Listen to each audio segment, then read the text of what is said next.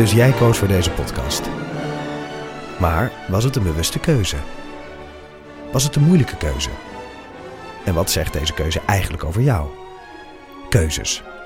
Daar hebben we het over tijdens de Row Now Inner Choices. Een kort en krachtig concert met Maler en Frank. Een avond waarop experts je meenemen in drijfveren, twijfels en de gelijkenissen tussen keuzes in muziek en het echte leven. Kom 19 april naar het Residentieorkest in Den Haag. Een kaartje heb je al vanaf 20 euro. En hij pakt mijn gezicht in zijn handen en hij zegt: Kaatje, dit is de realiteit, hè? Hey, ik ben Pieter van Relaas. In Relaas hoor je waar gebeurde verhalen en die worden live voor een publiek verteld door de mensen die ze zelf hebben meegemaakt. En blijkbaar, ze weten niet hoe dat, dat komt, maar sommige mensen ontdooien beter dan andere mensen. Luister naar Relaas. Je vindt ons terug op alle plaatsen waar je podcast kan beluisteren. De kip zal geen lawaai niet meer maken. Wat ik dus heb, is dat ik bij alles denk... Eigenlijk mijn minimum eenheid van tijd is een halve dag. Minimum. Ja, Kortere afspraken dan een halve dag kan jij niet aan. nou nee, maar ik bedoel, die bestaan in de praktijk niet. Dus ik heb dus één dingetje... Ja. En dat kost dan een halve dag. Dat is gewoon zo. Meer lukt er gewoon niet op een dag. En, dan, en dat, daarbij denk ik nu af en toe van dingen van... Ja, maar dat, dat kan, dat gaat niet, want het kost een halve dag. Dan is het misschien een ding van een kwartier. Alleen met erheen gaan en oh. tegenaan hikken... en dat het toch langer duurt dan een kwartier en alles bij elkaar. En dan thuiskomen en dan het En- moeten overdenken. En, En het is vaak in Utrecht. en het is vaak in Amsterdam, Zuid, Zuid, Zuid. Ik En zo. wel- ja, ik zal wel- Dat is heel erg irritant. En dan Ja. hebben ze, gaat de hele dag aan op. Of ja, de halve dan. Ja. Ja. Dat was het. Oké. Dat was mijn spreekbeurt. Ja. Ik dacht, jij gaat nu weer over dat boek beginnen van dat grip. Ja. Eh, ik heb het opgegeven. Om mij dat Ja. aan te smeren. Gaat, dit, gaat dat daar ook over? Dit Ja. soort dingen? Ja. Ja. Dat kan je ook wel vertellen, maar dan zeg je toch van ja, maar zo werkt het niet. Je Ik moet heb- het op, je moet het, je, je moet je vaste dingen je moet inplannen. een digitale agenda nemen. Ja, nee, waarom? Dat wil ik Omdat niet. als dan afspraken eh, verplaatst Trouwens, worden wat is dat voor advies aan... stop. dan Wat kan- is dat voor advies aan- überhaupt? Want ik ben de enige persoon net aan het uitleggen. die ik nog ken die een papieren agenda heeft. Ik bedoel, het lijkt me alsof dat boek speciaal voor mij geschreven is. Wie Nee. heeft er dan nog meer een papieren agenda? Paulien bijvoorbeeld, to name one. Oh ja, oké, maar die maakt hem zelf. Ja. Paulien, wie? Oh ja, Nou. nee, maar ik bedoel toch...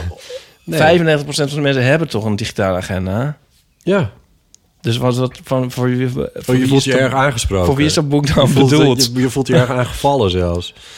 Nou, de, het, het, het, eh, nee, hij, hij houdt de optie gewoon open van... er zijn mensen die een papieren agenda hebben... maar weet dat een digitale zo zijn voordelen heeft. Ja, Daar hoef je je niks van aan te trekken... maar je kan je wel een paar van die voordelen noemen. Namelijk. Dat als een afspraak verplaatst wordt... Ja. dat je dan niet met gummetjes of typex eh, aan de slag hoeft. Wat maakt dat uit? Maar dat je dan eh, gewoon kan verslepen. je, je kan er, eh, je kan, ik, wat ik zelf, functie heel vaak gebruik, is als ik een mailtje krijg over een bepaalde afspraak, Ja. dan kan mijn mailprogramma, die ziet dan van, oh, hier staat maandag 24 eh, Ja. juni, weet ik veel wat Ja. dag het is.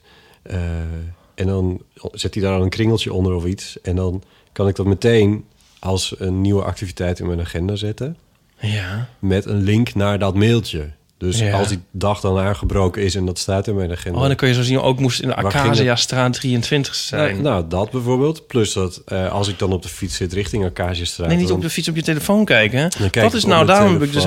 Ik kijk dus nooit in mijn pa- papieren agenda al fietsend. Wat Dan- dus veel veiliger Dan is. stop ik even en dan kijk ik op mijn telefoon. En dan eh, tik ik op mijn afspraak. En dan staat daaronder eh, precies een kaartje aangegeven op mijn telefoon. Jeetje. Waar die Acaciastraat is en hoe ik daar kom. Modern.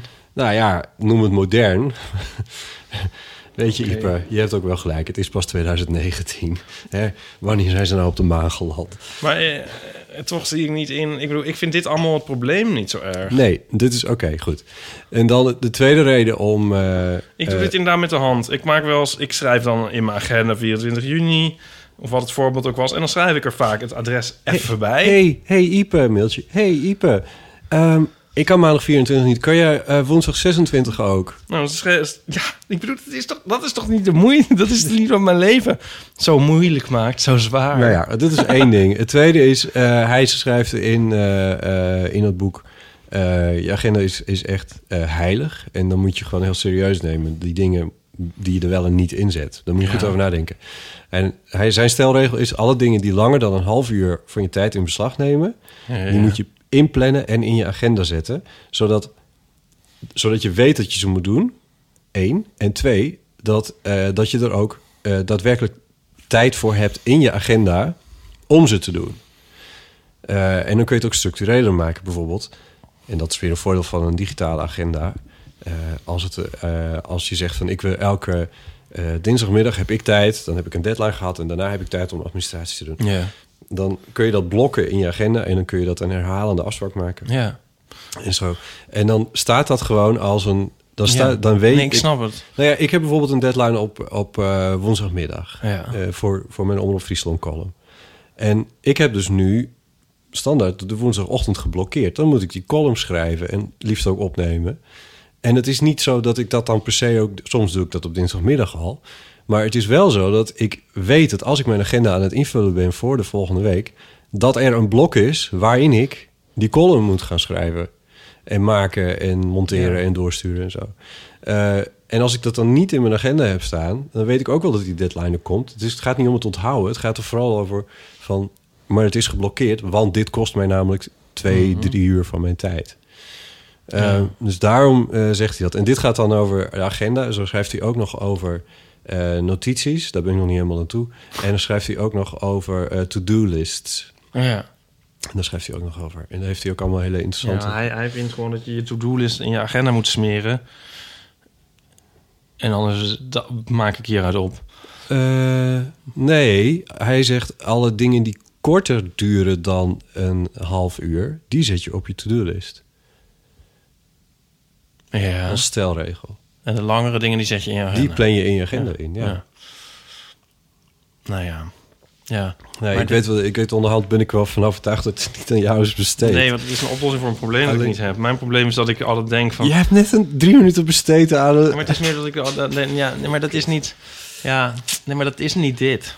Ja, oké, dan is het iets anders. Het is een subjectieve beleving. Dat is een pleonasme. Ja, ik denk dat ik wel snap wat je bedoelt. Want er was iemand, jij hebt een keer een schrijver geciteerd, de naam is me ontschoten, die, eh, die dan zei van de Heide of zo weet ik veel. Die dan zei van ja, als ik een afspraak in juni heb, dan kan ik tot juni eigenlijk niks anders meer doen. van de heide, ja. In die categorie is het toch? Ja. ja, klopt, ja. Eigenlijk moet ik gewoon heel veel doen op een dag. Dan kan Ik, wel. vind, ik moet eerlijk zeggen, hè, je bent net op vakantie geweest. Ja, En vakanties voor ZZP'ers betekent eigenlijk altijd gewoon twee weken ervoor keihard werken, twee Ja, weken daarna keihard klopt, ja. Ik heb jou keihard zien werken in de afgelopen weken. Ja. Daarvoor. horen jullie dat, luisteraars? Ja, Ja, goed. klopt. Ik zit er nu wat dichterbij natuurlijk, omdat, je, omdat we een studio delen. Ja. Dus je, dat doe je wel. Ja. En je kan dat ook wel. Ja, nee, doe ik ook. Sterker nog, ik, als van, ik kreeg, dan kreeg ik om acht uur 's avonds nog een sms'je over het een en ander. hey, zullen we nog even zus of zo? Of moet die foto nog even dit of dat? Ja, Heel hands-on was het ook. ik ben ook heel hands-on. Nou ja, je kan het wel. ik kan het ook. ja. Nee, dat is denk ik Dus mijn ik ding. begrijp niet zo goed waar je je over beklaagt. Ah, nee, nee, ik ook niet. Knip dit er maar af. Laten we nu echt beginnen. Oké.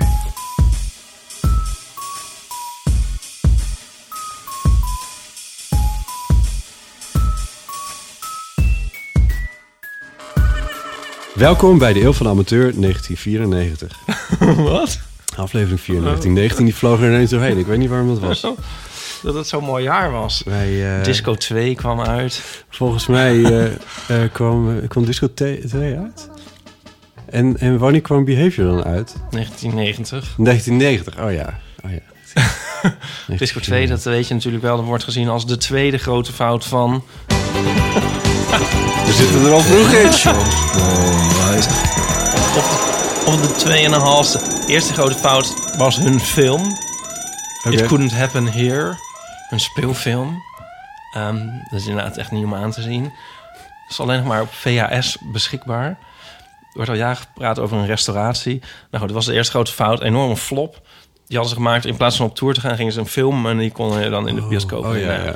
En Disco 2 was de, gro- de tweede grote fout. Het was het, het remix-album na Very. En het is een mega mix. On, afgebroken 50 minuten. Oh, nee. Met afschuwelijke dub-mixen. En Oh. zo'n soort zenuwenherrie. 50 minuten lang Oh, gaat het maar door.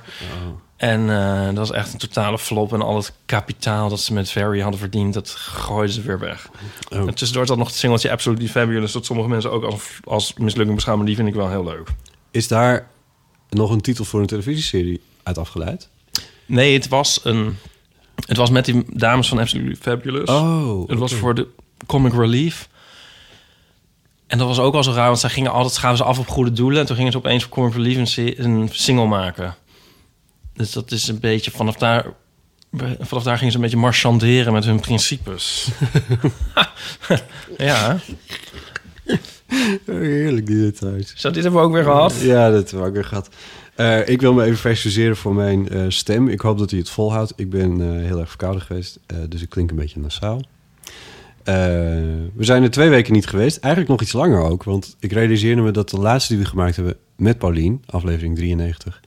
die hebben we ook nog eens een keer in die week op maandag opgenomen. Dus het is al, Ja? het is al 2,5 week geleden dat wij... Ik was het ook een beetje vergeten dat we dit deden. en ja, precies. Het is een deel van mijn Ik was leven. ook heel was. bang dat iedereen afgehaakt was. Is dat dan ook niet zo? Dat weten we toch ook nog niet? Nee, ja, dat kan natuurlijk. Dat, dat, dat we dit precies voor... Dat we dit voor Paulien maken. Ja, heerlijk. Ja. Nou, Paulien, deze is voor jou. Ja, ik hoop dat er niemand luistert. Over Paulien gesproken. Die stond afgelopen maandag dus gewoon in Carré te spelen... voor een half miljard mensen daar. Ja. En dan was na afloop... Daar zijn we nog steeds niet uit, hè? Die, eh, die jongen. Ach, jezus, is dat Ja. wat je ervan hebt onthouden? Nee, ja, ik heb alles onthouden. Maar dit, dit schiet me nu even te binnen. Oh. Er was een, er was een, waar, er was een groepje heel knappe mensen. Volgens mij drie meiden en één, één jongen. En die groeten ons op een gegeven moment. Wij stonden te praten in... eh, Zeg in dit nou niet, want straks hoort hij het. Nee, Ja, dat, hoort hij zeker. Ja, dat oh, dat- nou, ja, nee, dat weet ik niet. Oh, Misschien is het toch helemaal geen eeuwluisteraar. hallo iemand die ons kende. We hebben je niet herkend. Ja, ja nou, en, en die groette ons. En toen, maar dat ging niet helemaal goed of zo. En later heb ik hem nog opgezocht, maar toen was hij weg. En toen dacht ik, nou... nou, Heeft hij wel ooit echt bestaan? ja, precies. Ja, maar Paulien was tof, hè, in Carré. Oh, dat was zo gaaf. En die foto. Ja, die is wel eh, Ja. episch. Na afloop van, eh, tenminste toen ze applaus haalde... toen eh, kwam er een foto... Dat, die had Chris dus geregeld, die fotograaf. Ja, misschien geef ik nu wel helemaal allemaal disclosure over dingen die... Nou ja, goed. Maar ehm, die had dus een fotograaf geregeld... dat hij even achter op het podium kwam... terwijl Pauline dus op het podium stond... en dan als achtergrond had je dan Ja. ja. heel carré. Ja. Dus de zaallamp ging even aan en toen werd die foto gemaakt. En die heeft ze op Insta gezet. Dus luisteraars kunnen die opzoeken. Fantastische foto. Ik dacht dus Zo dat Carré dat, dat dan standaard deed of zo. Ja, bij de bloemen. Ja, ik dacht Ja. dat attent, wat een goed idee. Ja, nee, dat, eh, kennelijk is dat niet zo. Nee, Ja, daar zou, daar, zou, daar zou best een verdienmodelletje in kunnen zitten. ja. Weet je wie ik ook wel eens in Carré heb gezien? Ja, nee, dat wel, ja. ja. En John Cleese en Twan Huis.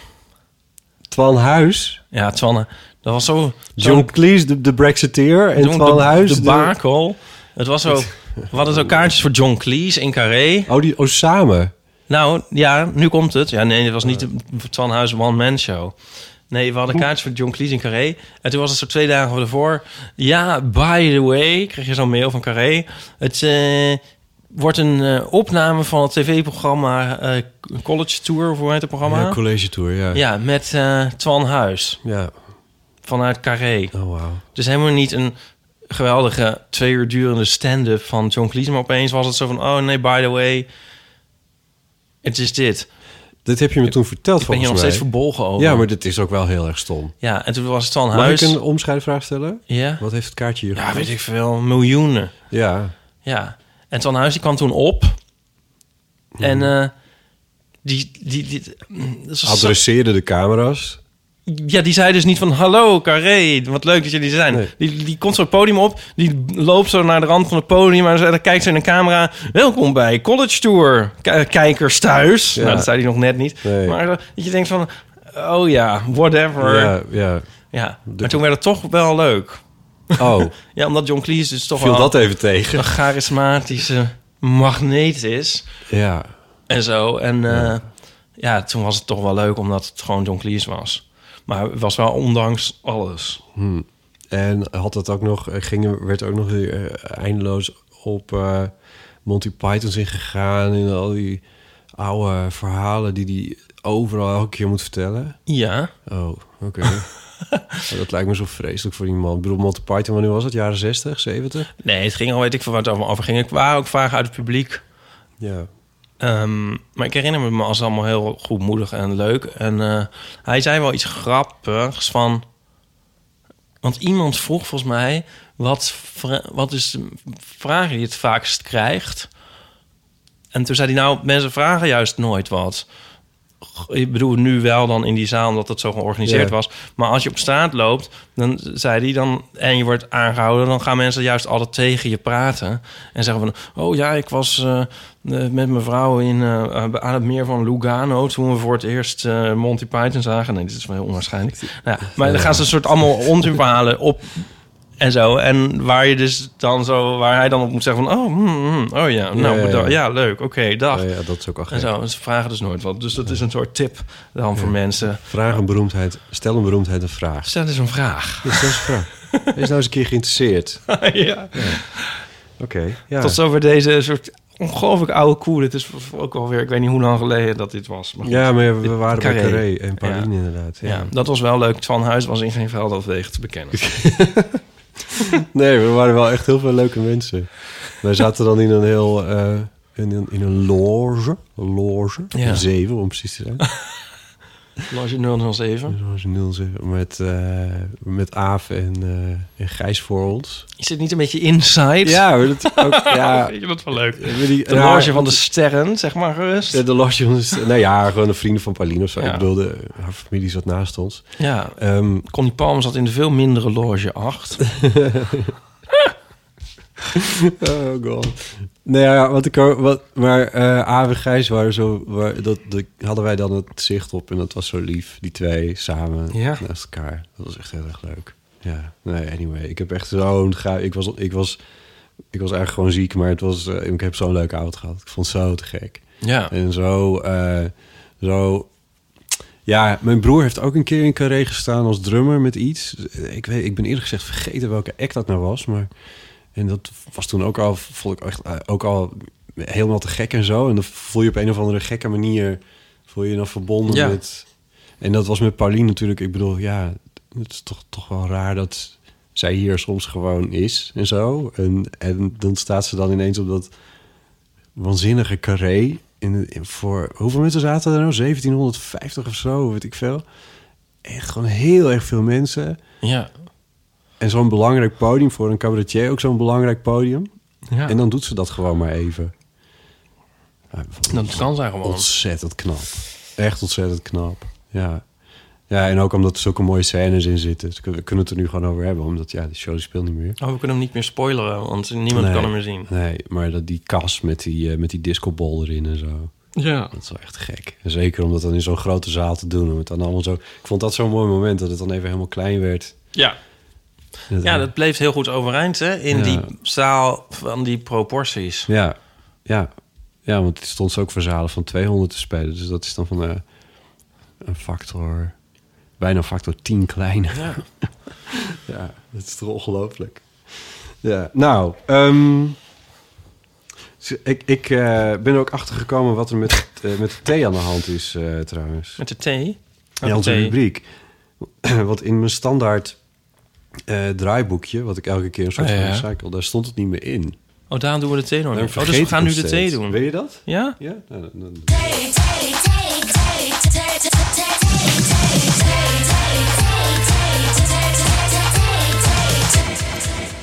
Moeten we ons ook nog voorstellen trouwens? We zijn gewoon met z'n tweeën deze keer. Heb je eens al gedacht? Hoe ver zijn we? Nee, Ja. Maakt ook niet meer uit. Mensen zoeken. Ik ben Lodewijk Hasselfras.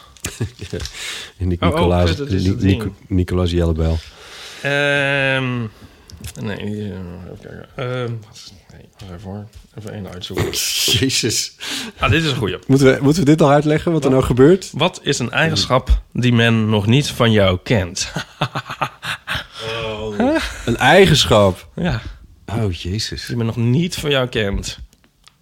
Ja, maar ho. Ho, Wie ho, ja, ho. wie zijn men? Men. Zijn dat dan de eeuwluisteraars of is dat, eh, is dat mijn familie? Ja. Of zijn wat mijn vrienden of mijn eh Is er een eigenschap die niemand van jou kent?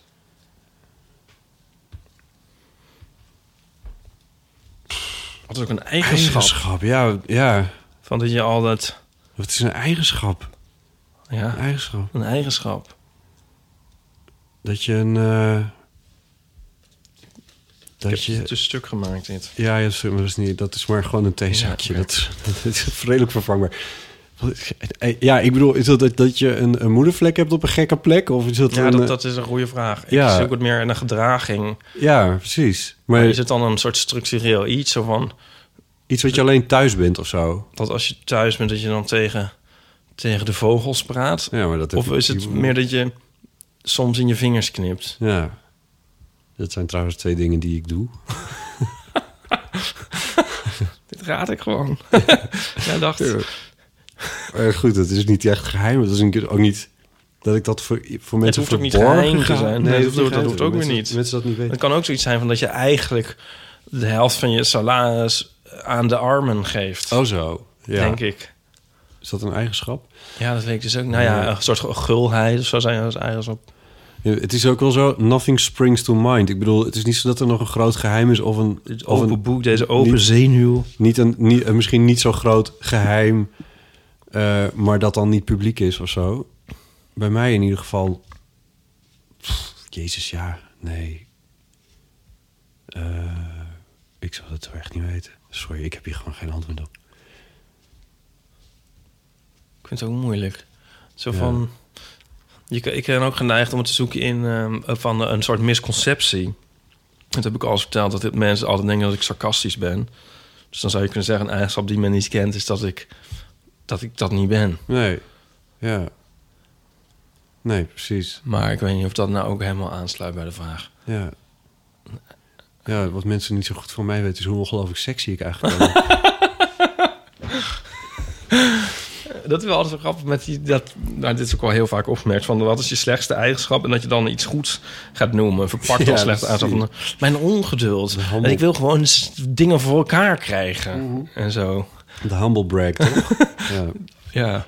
Oh, ja. Nou, andersom is het nooit. Dat is je beste eigenschap. Dat je dan iets zegt wat eigenlijk heel... Nou, misschien is dat wel zo. Nou ja. Ik vond dit niet zo geslaagd. Zal Nee. ik er nog een andere pakken? Gooi je me dan wel even fatsoenlijk uit, Ja. want anders hebben we hem de volgende keer weer. Nou, deze is dan beter misschien. Van wie had jij vroeger een poster boven je bed hangen? Oh, ja, nee. Oh, ja. Ja, nee, nee, nee, die was er... Die, oh ja, Die bestond nog niet. die stond nog niet. nee. Ja, die was nog niet uitgevonden. Ik eh, had geen, eh, geen... Had ik van personen... Even denken. Het zou kunnen dat ik in mijn latere puberteit... eh, een poster van Freddie Mercury... eh, op mijn kamer had hangen. Ja, dat is mogelijk. Ja, hoewel ik al een beetje post-Queen eh, geboren ben, maar... Ja, Hm. denk het, ja. Ja, want dat draaide ik toen wel heel erg veel. Dus, eh, God, hoe heette dat bedrijf ook weer? Je had zo'n bedrijf waar je dan... Die dan die van die, die al die merch van die dingen had. En die stuurde dat dan ook. En die hadden een, een catalogus en zo. Oh heette ja, ik weet wat je bedoelt. Ja, wat was dat? Met van die zwart-wit foto's Ja. en dan zo met, eh, met een roze fiets en zo. En dan met ook van die, van die soort semi-soft erotische posters. Ja, ja, ja, die, die hadden ze ook. Maar je kon en dan bandana's en korte broeken en posters en, en allemaal van bands en zo. En van, Oh nee, van, ik van bedoel net iets anders, Oh. Oké, want dit ging over Metallica en Iron Maiden, maar ook Bon Jovi. Nee, maar je en- had ook zo'n po- oh, ja, zo'n posterbedrijf. ja, ja, maar, maar ook eh, ja, ze verkochten alles, maar alleen merch, dus geen, eh, dus geen CD's. Ja. Hoe heette dat bedrijf nou ook weer, joh? Want heb ik toen die catalogus heb ik echt jaren gekregen. En dan bestel ik dan dus af en toe wel eens wat uit. Maar zeg maar, in mijn vroege jeugd hingen er eh, foto's van, van trekkers en straaljagers in mijn kamertje. dus dat, Fantastisch. Voor voetbalelftallen ook misschien? nee, nee, nee, nee, nee, Nee. niet sport. Dat, dat Nee, is geen nu, sport. pas, Ja. nu pas. Ehm hmm, grappig. ja, straaljagers en trekkers. Ja, dat zijn trekkers. Dat kan wel de titel van deze aflevering worden. ja. Ik had dus een oudere zus en die had dan allemaal George Michael en Wham Oh ja. en zo. Ik heb... Ik weet niet of ik ook zelf wat had. Dat moet dat wel. Ik had op een gegeven moment een poster van een giraf. Ah. En een koala. dus die diertjes zaten er al vroeg in. Ja, en eh, ik had wel toen ik soort 16, 17 was... een heel enorme poster van Jason Priestley op mijn deur hangen. Oké. Ja, Was dat een statement? ja een soort moeilijk verkapt statement. Oh. Ja. Oh, Jason Priestley. nou, eh, leuk. Whatever became of him. Ehm, Nou, dat was het. Dit ja, dat was de eeuw van de eh, amateur. nee, Oh, nee, ja, dat is precies. Eh, bedankt. Eh, nee, ja. ik wil eigenlijk, mag ik de hele aflevering klagen?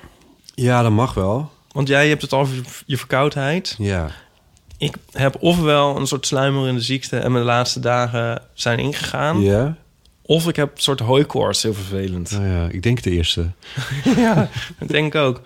Ik heb zo'n dikke ogen de hele tijd. Nou ja, net als hooikoorts. En, maar ik heb niet zeg maar echt zo'n loopneus en traanogen. Oh. Maar wel van die heel dikke ogen. En ik heb dan de hele tijd hoofdpijn. Ja, Van een soort lichte uitdroging. ja. Ja, zielig hè? Ja, heel erg zielig. ja. Ik wil ook een jingle voor medische, Ja, voor medische ja. dingen. Ja. Kijk wat ik voor Heb jij hooikoorts? Nee, ik geloof het niet. Nee, dit maar is... het kan zich ook nog heel goed op latere leeftijd ontwikkelen. Ja, nou, ik- het is niet iets waar ik me op verheug. Maar wat in ieder geval wel zo is, is dat ik natuurlijk tussen de pollen grootgebracht ben. Oh ja. Eh, wij we zaten natuurlijk helemaal in het gras. Ja. Daar op die boerderij. Dus dat was hooikoorts ook wel heel onhandig geweest. Maar Trekkers, mijn, straaljagers en pollen. Dat was ja, een beetje jouw maar mijn, mijn zusje, die, eh, die, die natuurlijk precies dezelfde manier is... eh, ja, precies, die op dezelfde manier is eh, opgegroeid. Die heeft nu dus wel last van hooikoorts. Wat vreselijk vervelend voor haar is. Oh. Maar dus ja, nee, het is absoluut niet uitgesloten dat ik daar nog last van krijg. ja. Maar wat ik nu heb is gewoon een echt een verkoudheid die. Ja, maar uit- komt dat van de ouders? Maar er was hier ook een soort min 8 of zo, geloof ik. Van, eh, Oh. toen ik in Italië was, is nog volgens mij nog een Oh, Elfstedentocht man. verreden. Ja, dat, is, dat klopt wel ongeveer. Ja, ja. ja, het werd weer even januari. Het echt, echt wel- met de nood, dodenherdenking heb ik een uur op de. Ik, misschien is het daar wel gekomen. Dat zou, nou, volgens mij was ik daarvoor ook al niet helemaal. Maar goed, op het Homo-monument gestaan. Ja. Daar was ik even bij die uh, dodenherdenking. Die dit jaar trouwens heel goed was. Eh, ik bedoel, goede speeches en zo. Ehm, Voor wie? nou, onder andere van eh, Job Cohen en van een kolonel van de, van de militairen. Eh, de, de LHBTI eh, plus eh, club van de militair. Ik ben Oh, haar ja. naam vergeten, maar dat was een heel goed verhaal wat zij hield. Dus dat was heel erg mooi. Het is wel een beetje moeizaam. Al, ik heb wel een beetje moeite mee gehad met die herdenking daar. Omdat er bij in de Tweede Wereldoorlog... ja, niet per se... Ik bedoel, er zijn wel eh, eh, homo's ver- vervolgd en zo. En die roze driehoek die is ook wel echt ontstaan in de natiekampen. Maar er zijn geen Nederlandse ho- homo's vanwege hun homoseksualiteit eh, wel vervolgd, maar niet omgekomen in de kampen. Mhm. Er zijn wel homo's. Ja, het was niet het, het speerpunt van eh, de hele... Nee, en in Nederland in ieder geval niet. Dus dat maar, en dat is allemaal minutieus uitgezocht eh, en in een rapport verschenen en zo. En dat maakte die herdenking daar toch een beetje gek.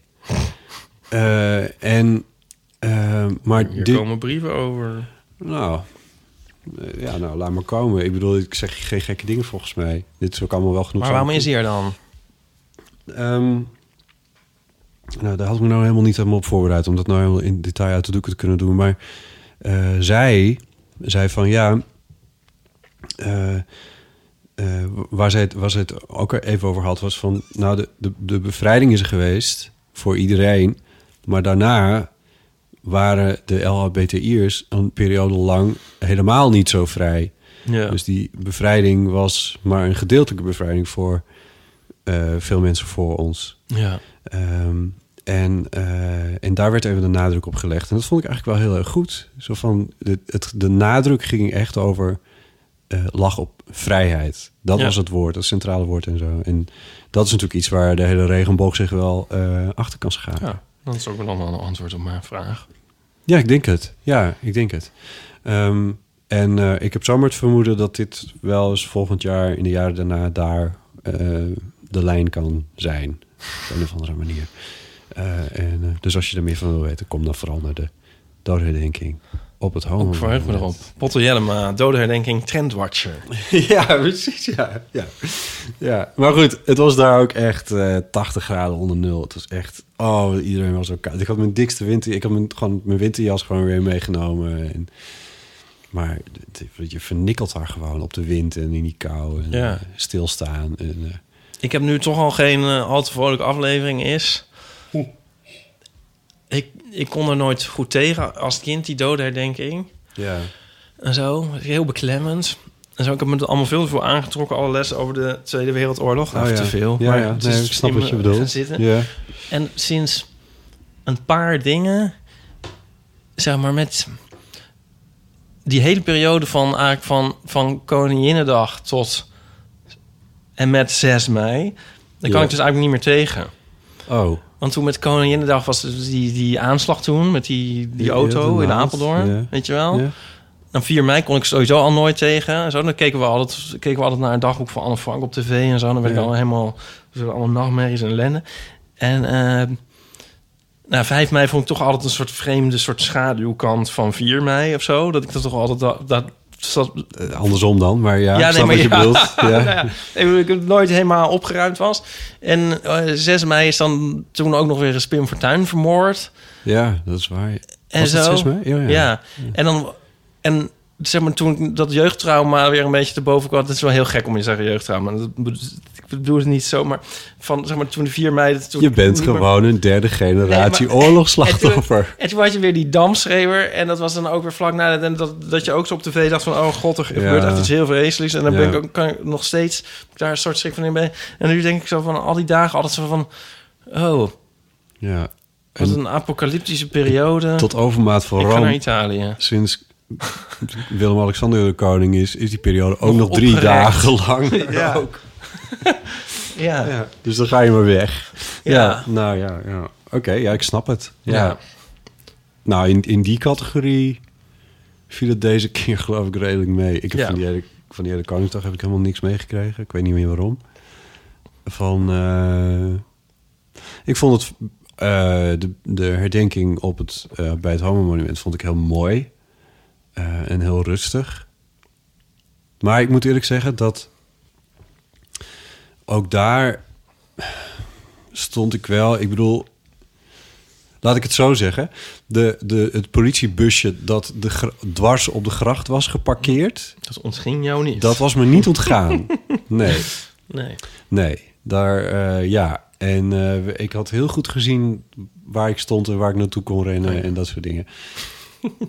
Ja, eh, maar goed. Het zijn toch ook een rode. Nou ja, weet Ja. je, maar ik was er wel. Ja, nee, En- dat is heel goed. Ja, jij was niet eh, heel laf naar Italië gevlucht.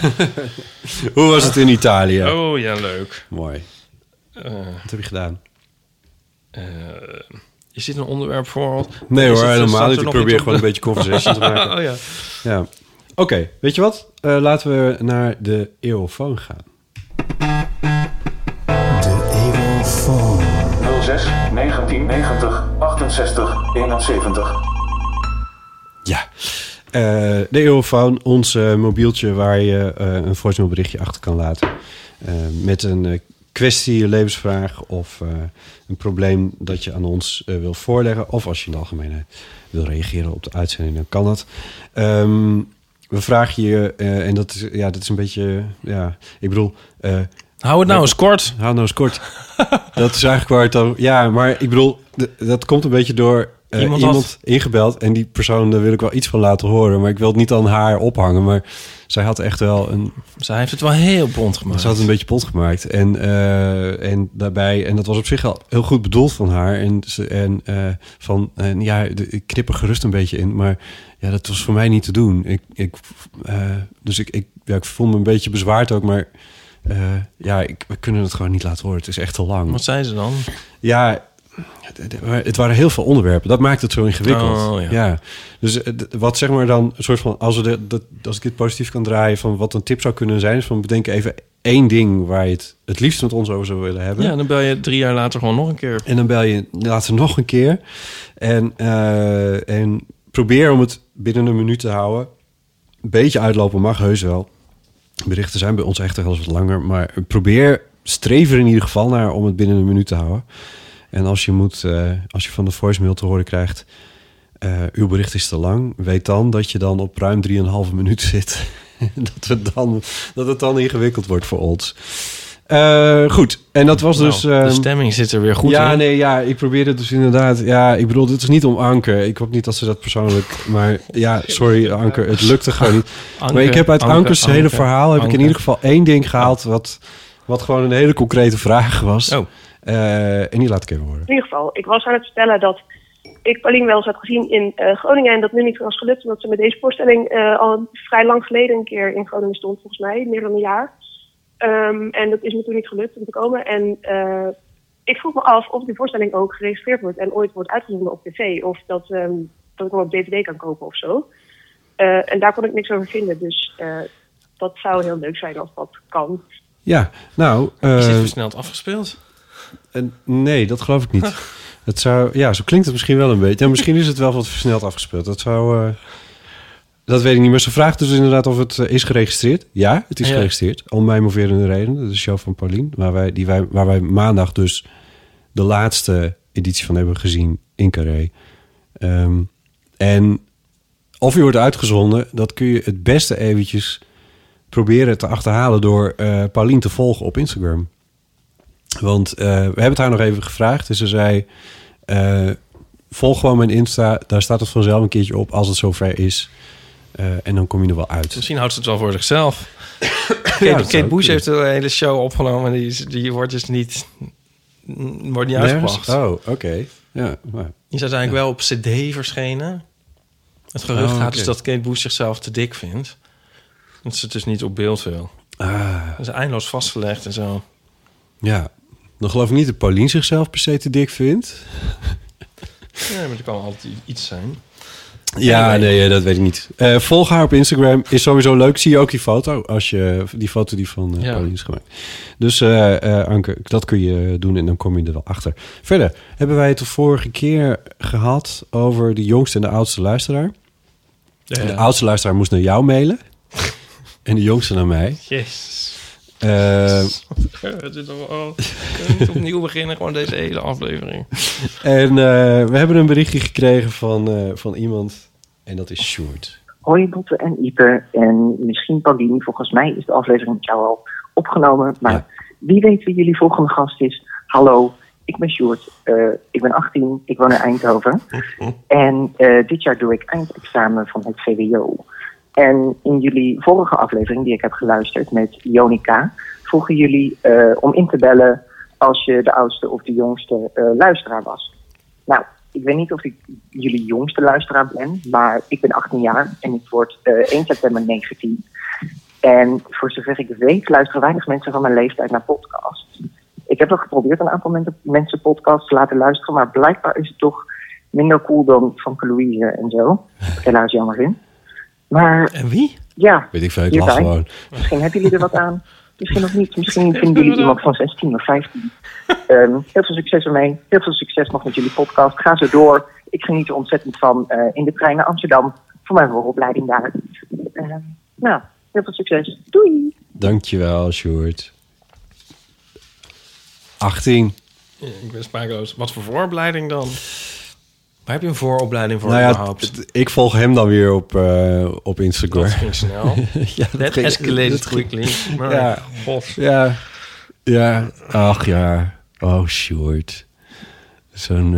eh, Zet in godsnaam een volgend waar de, waar de, waar de, zo'n zo'n vrolijke eh, jonge man die... eh, waar de wereld nog niet boos op is geworden. Echt heel leuk. Dat Nou, klinkt ook ontmoedigend voor, voor die gast. oh. Nou, Misschien blijft hij ik- hun hele ik leven heb wel het vrolijk. idee Je hebt mensen die hun hele leven vrolijk blijven. Ja. moeilijk voor te stellen. Maar Ik, ze eh, zijn er. Ik, eh, ik hoop het voor hem ook, maar ik kreeg het idee dat hij genoeg ehm, zelfbewust is om te weten wat, wat zijn. Wat, eh, nou ja, goed. Dat dit niet zo kan blijven duren. Wat is Nee, dit dat, dat, nou? bedoel- dat was niet waar die zin naartoe ging. Waar ging het al naartoe? Om te weten wat, wat zijn vrolijkheid in de wereld... Hoe, hoe die te plaats... Nee, wat voor plek die vrolijkheid in de wereld inneemt. Snap je wat ik bedoel? Nee. Hij is zich bewust van zijn eigen vrolijkheid. Dat gevoel krijg ik. Oh, Dat is een verschil. Als je je niet bewust bent van je eigen vrolijkheid... ben je een soort blije eikel. Ja. Ja, ik vind hem ook wel, wel redelijk blij. Maar ik vind hem niet een eikel. Jezus. Dit kunnen we toch niet zo bespreken waar de luisteraars Maar die bij luisteren? Ivan, zou jij wat willen voorlezen? Want ik vrees toch Noortje? dat ondanks alles... Ja, Noortje. Dit hele stuk met die Sjoerd kan eruit, want hij is niet de jongste. Hier, Noortje. Ik ben groot fan van de Eeuw van de Amateur. Sinds drie maanden heb ik jullie ontdekt via een vriend van mij, Mats Hoogland. Ik heb toen elke aflevering waar Ipe in zit geluisterd. maar nu heb ik dus wel sinds twee weken maar één eeuw per week. Dat is wel weer jammer. Maar goed, in op een na laatste aflevering met Jonica vroegen jullie af wie jullie jongste luisteraar zou zijn. Ik denk dat ik wel een kans maak. Ik ben namelijk 17 en op 3 augustus word ik 18 jaar. Misschien vragen jullie af waarom ik zoveel tijd heb om bijna al de afleveringen van de Eeuw van de Amateur te luisteren. Alsof het een soort bovenmenselijke prestatie zou zijn. Nou, dat komt omdat ik in februari gestopt ben met mijn studie en nu dus in een half tussenjaar zit en daardoor veel tijd heb om de eeuw te luisteren. By the way, ik deed HBO rechten. Verder wil ik Iep en jou bedanken voor de fantastische podcast die jullie maken. Ik vind het echt geweldig. Vooral de discussies die jij en Ipe onderling voeren. En ik heb ook echt het idee dat mijn woordenschat echt enorm is gegroeid in de afgelopen tijd door jullie. En ik verder ook heel veel andere dingen van jullie leer. kijk, nou, Ja. dat is mooi. Voorlopig is zij de jongste. Dus Ja. dat hebben we dan in ieder geval maar weer vastgesteld. Oké. Dus dat is dat. En toen hadden we het ook nog over eh, de meest exotische Oh ja. locatie. Eh, en toen kregen we een berichtje van Nelke. Hallo Botte, Ipe, Paulien en eventuele gast. Dit is Nelleke uit Halifax in Nova Scotia aan eh, de oostkust van Canada. Ik bel over de meest exotische locatie waar jullie het aan het einde van de laatste aflevering het over hadden. als ze over de Ehm, ik luister pas sinds kort naar de Eeuw van de Amateur. Op aanraden van mijn vriendin Lisette. Eh, wij kennen elkaar al van de middelbare school in Alkmaar. En we wonen allebei in het eh, buitenland. Ik ben sinds eh, 2001 weg uit Nederland. Heb eerst in Frankrijk gewoond, Parijs en sinds bijna tien jaar in Canada. En Lisette zit in eh, Italië. Ehm, Zoals ik ook andere luisteraars al heb horen zeggen, is het leuk om vanuit het buitenland Nederlandse podcasts of radio te luisteren. En ik was eigenlijk verbaasd dat ik de eeuw van de amateur nog niet kende. Uh, maar in korte tijd uh, zijn jullie uitgegroeid tot een van mijn favorieten, zo niet de favoriet. Uh, ik vind jullie leuk, de gasten interessant en ja, ook de taalkundige vraagstukken en levenskwesties en het feit dat er gereflecteerd wordt op dingen. En als ik jullie hoor, krijg ik vaak het gevoel van: wow, ik wilde dat ik daar ook bij zat en mee kon praten. Klinkt bijna een beetje kinderachtig, maar ja, het is een compliment dat jullie dat gevoel bij me opwekken. Goed, uh, exotisch is eigenlijk niet echt van toepassing op Halifax. Het is nogal grijs en miserig hier op het moment. Wat dat betreft um, heeft Lisette het in haar Italiaanse bergdorp meer exotisch. Uh, nog even over in het buitenland zitten. Ik denk uh, best wel na over hoe het Nederlands zijn ook onderdeel is van mijn identiteit. En ik kijk altijd uit naar bezoeken aan Nederland. En tegelijkertijd heb ik ook wel een goed en fijn leven opgebouwd in Halifax. En vind ik het Engels en uh, Frans ook wel belangrijk. En dat zou ik dan weer missen in Nederland. Ik spreek ook niet meer uh, dagelijks Nederlands. Hoewel nu toch weer meer sinds ik sinds een tijdje een poes heb. Ik spreek ook soms wel Fries dialect met mijn uh, Spreek ze ook poes. tegen de vogels? En dat brengt me dan op mijn laatste punt. Uh, ik ben onderdeel van de Friese diaspora. Al ben ik al als baby uit Friesland uh, verhuisd. Maar altijd als ik in Nederland ben, ga ik nog op bezoek bij mijn eh, lieve Paken en Beppen in Friesland. En ook eh, zo binnenkort voor de 90ste verjaardag van mijn Beppe. Nou, ik heb geprobeerd dit kort te houden. Dat is me niet goed gelukt. Sorry. En een hele fijne volgende uitzending. En ik wacht weer vol spanning af. All the way from Nova Scotia. Ik dacht eerst heel even dat ze uit het hiernamaals belden. Weet je waar het ligt, Nova Scotia? Mhm. Ik heb het op... Nee, dus... Ik Wel heb in, in het noorden. Wel. in, op het puntje, in het puntje van, Oostkust, Westkust? van eh, de westkust. Canada. Nee. Weet ik veel. Waar, waar oost- ligt het? Siberië? Het is de Oostkust. Ja, ik moest het ook opzoeken hoor. Ik bedoel, ik had het ook niet paraat. Maar, Bij IJsland. Eh, nou, dat is... Nee, dat... Maar... eh, Alaska. Het is, het, eh, de, volgens mij hoort het bij, bij Quebec. Ze heeft het ook Canada, over- dat zei ik. Ik zei. Canada. Ja. maar het is een, ik heb het even opgezocht, maar het is, het is ook een eiland dat ongeveer zo groot is als heel Nederland. Oh ja, ik ga het ook opzoeken. Ja, het, dus ik vond het eigenlijk best wel mooi. Ik, ik zat het even op Google Maps te bekijken. Maar het ligt wel heel noordelijk. Het ligt ongeveer, ik denk bijna... Sorry? Ja. Ja. De... Nee. Ja. Oh, daar. Oh. Oh, daar, ja. Dus ik vind, ik, ik, vind het, ik vind het redelijk exotisch. Ja. Ja, ik vind het wel heel tof dat daar de eeuw ook wordt geluisterd. Dat in ieder geval. Oké, goed. ehm, Ja, het is het ook weer niet Nova Zembla.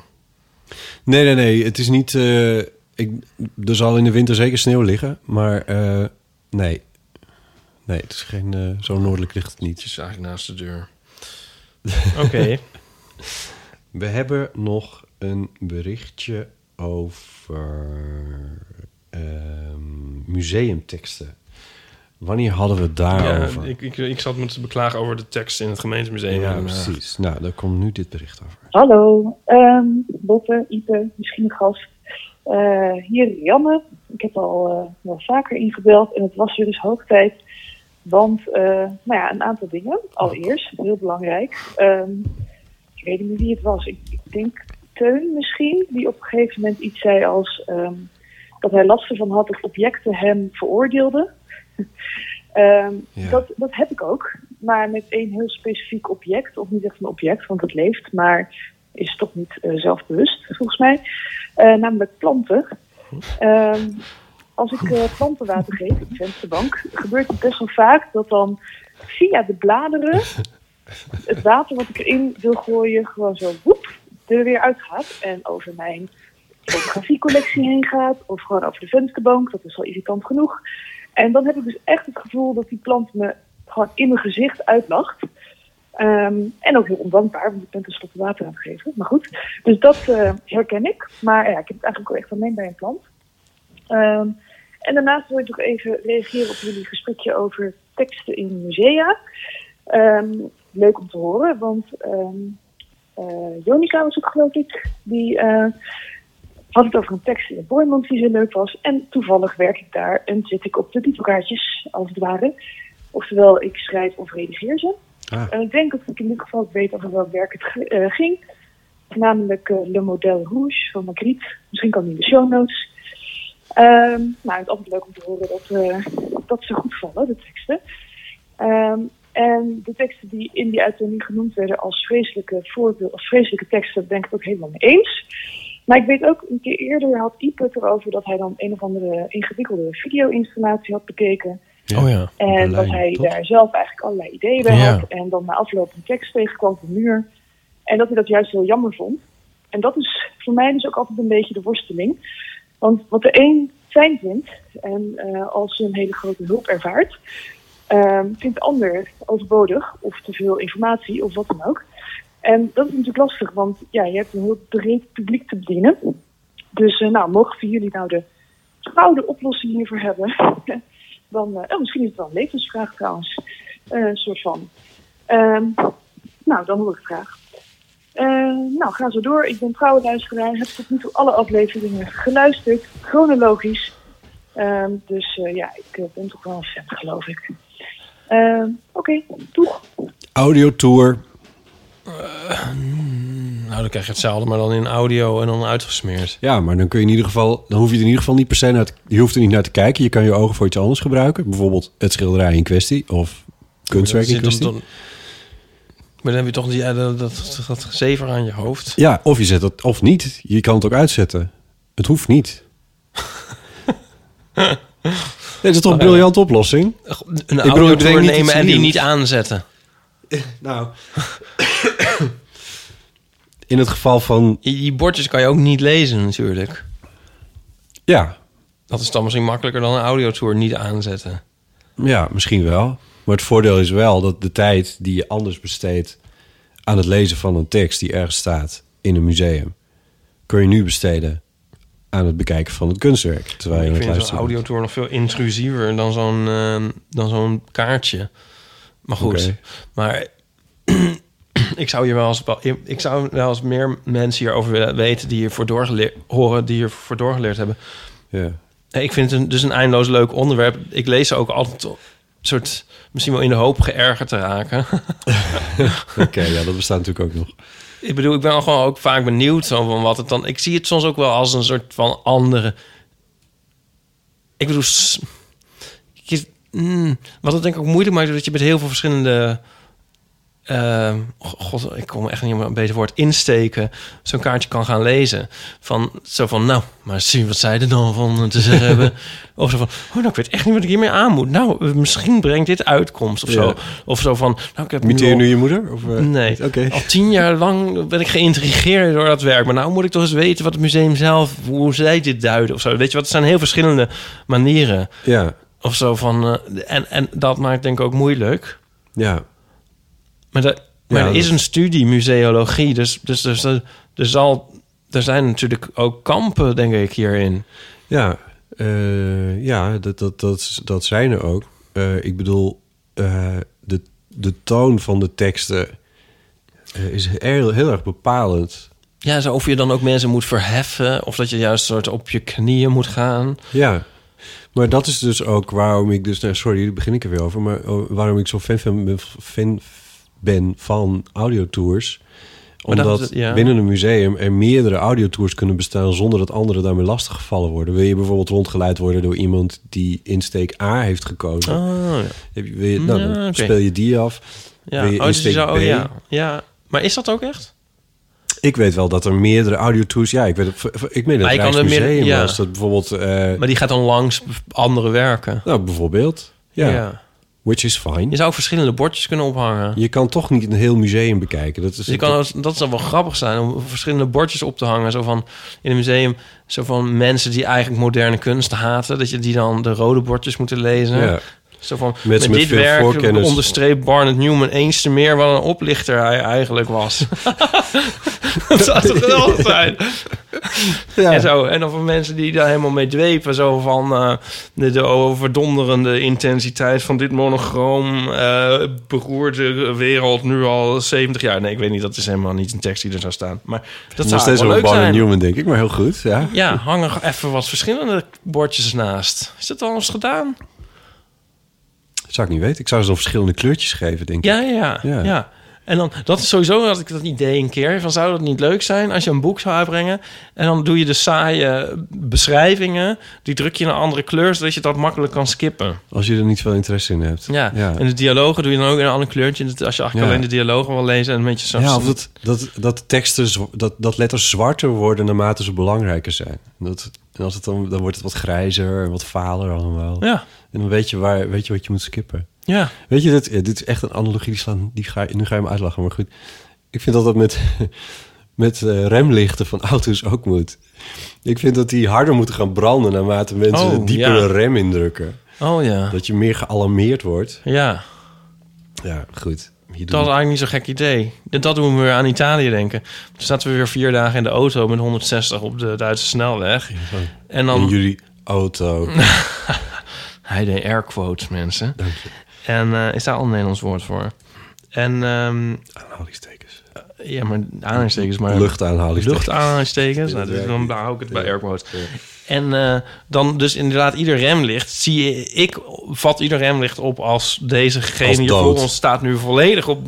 Ja. Drukt hem volledig in. En, Ja. is- En dat is dan niet altijd zo, maar... Nee. Dus dat, in die zin zou dat handig zijn, ja. Ja, Ja. Dat is een innovatie. dank je. Ja. Ik hoop dat iemand mij hier nog een keer voor gaat betalen.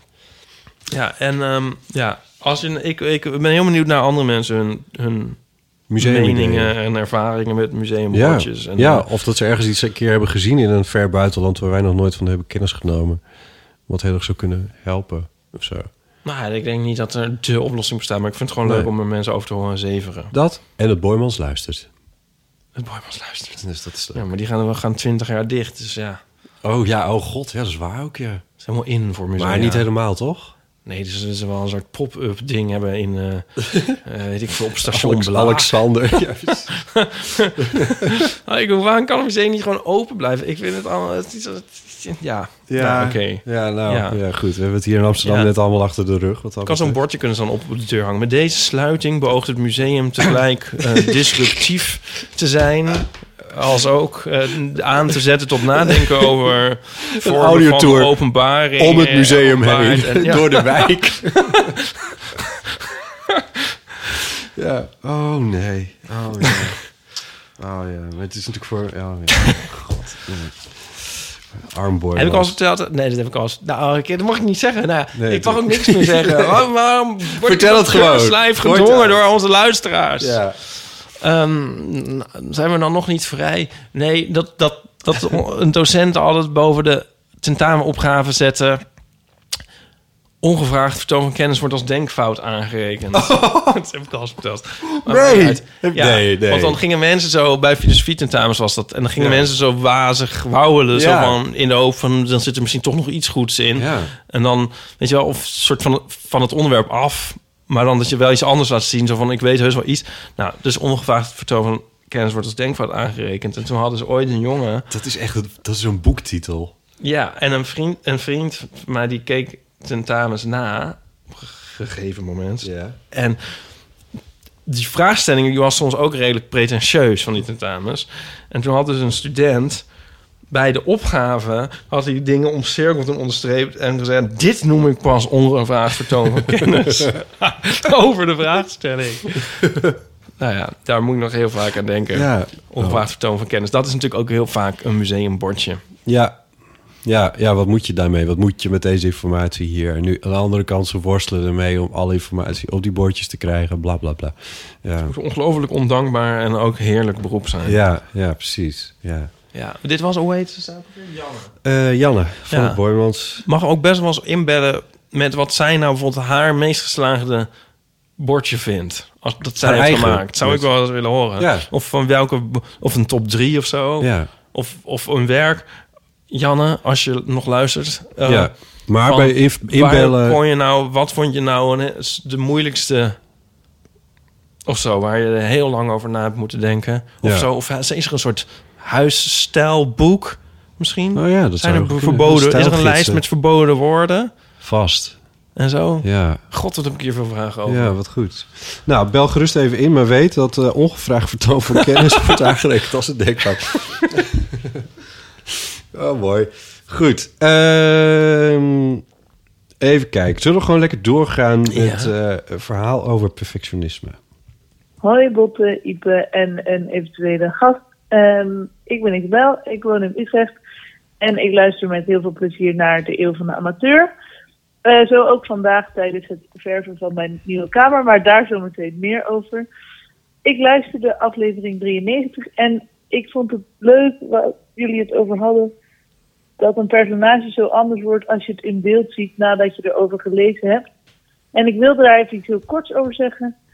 Namelijk dat ik het ook altijd zo bijzonder vind dat als ik dan iemand op film heb gezien, dat ik ook niet meer weet hoe die eruit zag toen ik hem nog in mijn hoofd had bij het lezen van het boek. Bijvoorbeeld bij Harry Potter. Dat vind ik een gek fenomeen, maar misschien is het ook wel heel logisch. Nou goed, ik had ook nog een stelling of een vraag. Ehm, ik ben dus mijn muur aan het verven in mijn nieuwe kamer. En ik ben een beetje perfectionistisch en dat zit me dan toch wel dwars. Ja. Want ik merk dat het me moeite kost om er oké mee te zijn dat het niet direct Ja. de eerste keer lukt. En om geduld te hebben en af te wachten tot het even opdroogt om te zien hoe het eruit ziet. Eh, ondertussen zit ik inmiddels met chips Friends te kijken uit ellende en probeer ik heel hard niet naar de muur te kijken. en ik vroeg me af eh, hoe jullie omgaan met perfectionisme en of jullie daar last van hebben of hoe jullie dat zien.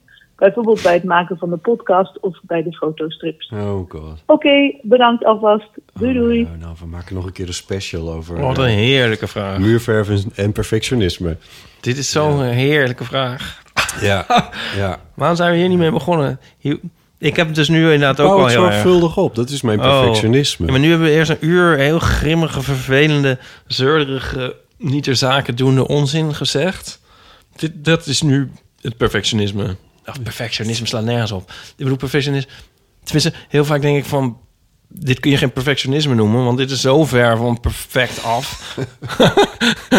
Dat kon- toch? Ja. Eigenlijk komt dat pas in het spel als je een soort voor 90% er bent. Ja, ja, ja. Ja, terwijl ik heel vaak denk van gooi allemaal maar weg. Dat zou je ook perfectionisme kunnen noemen, maar het is meer een soort van... Defetisme.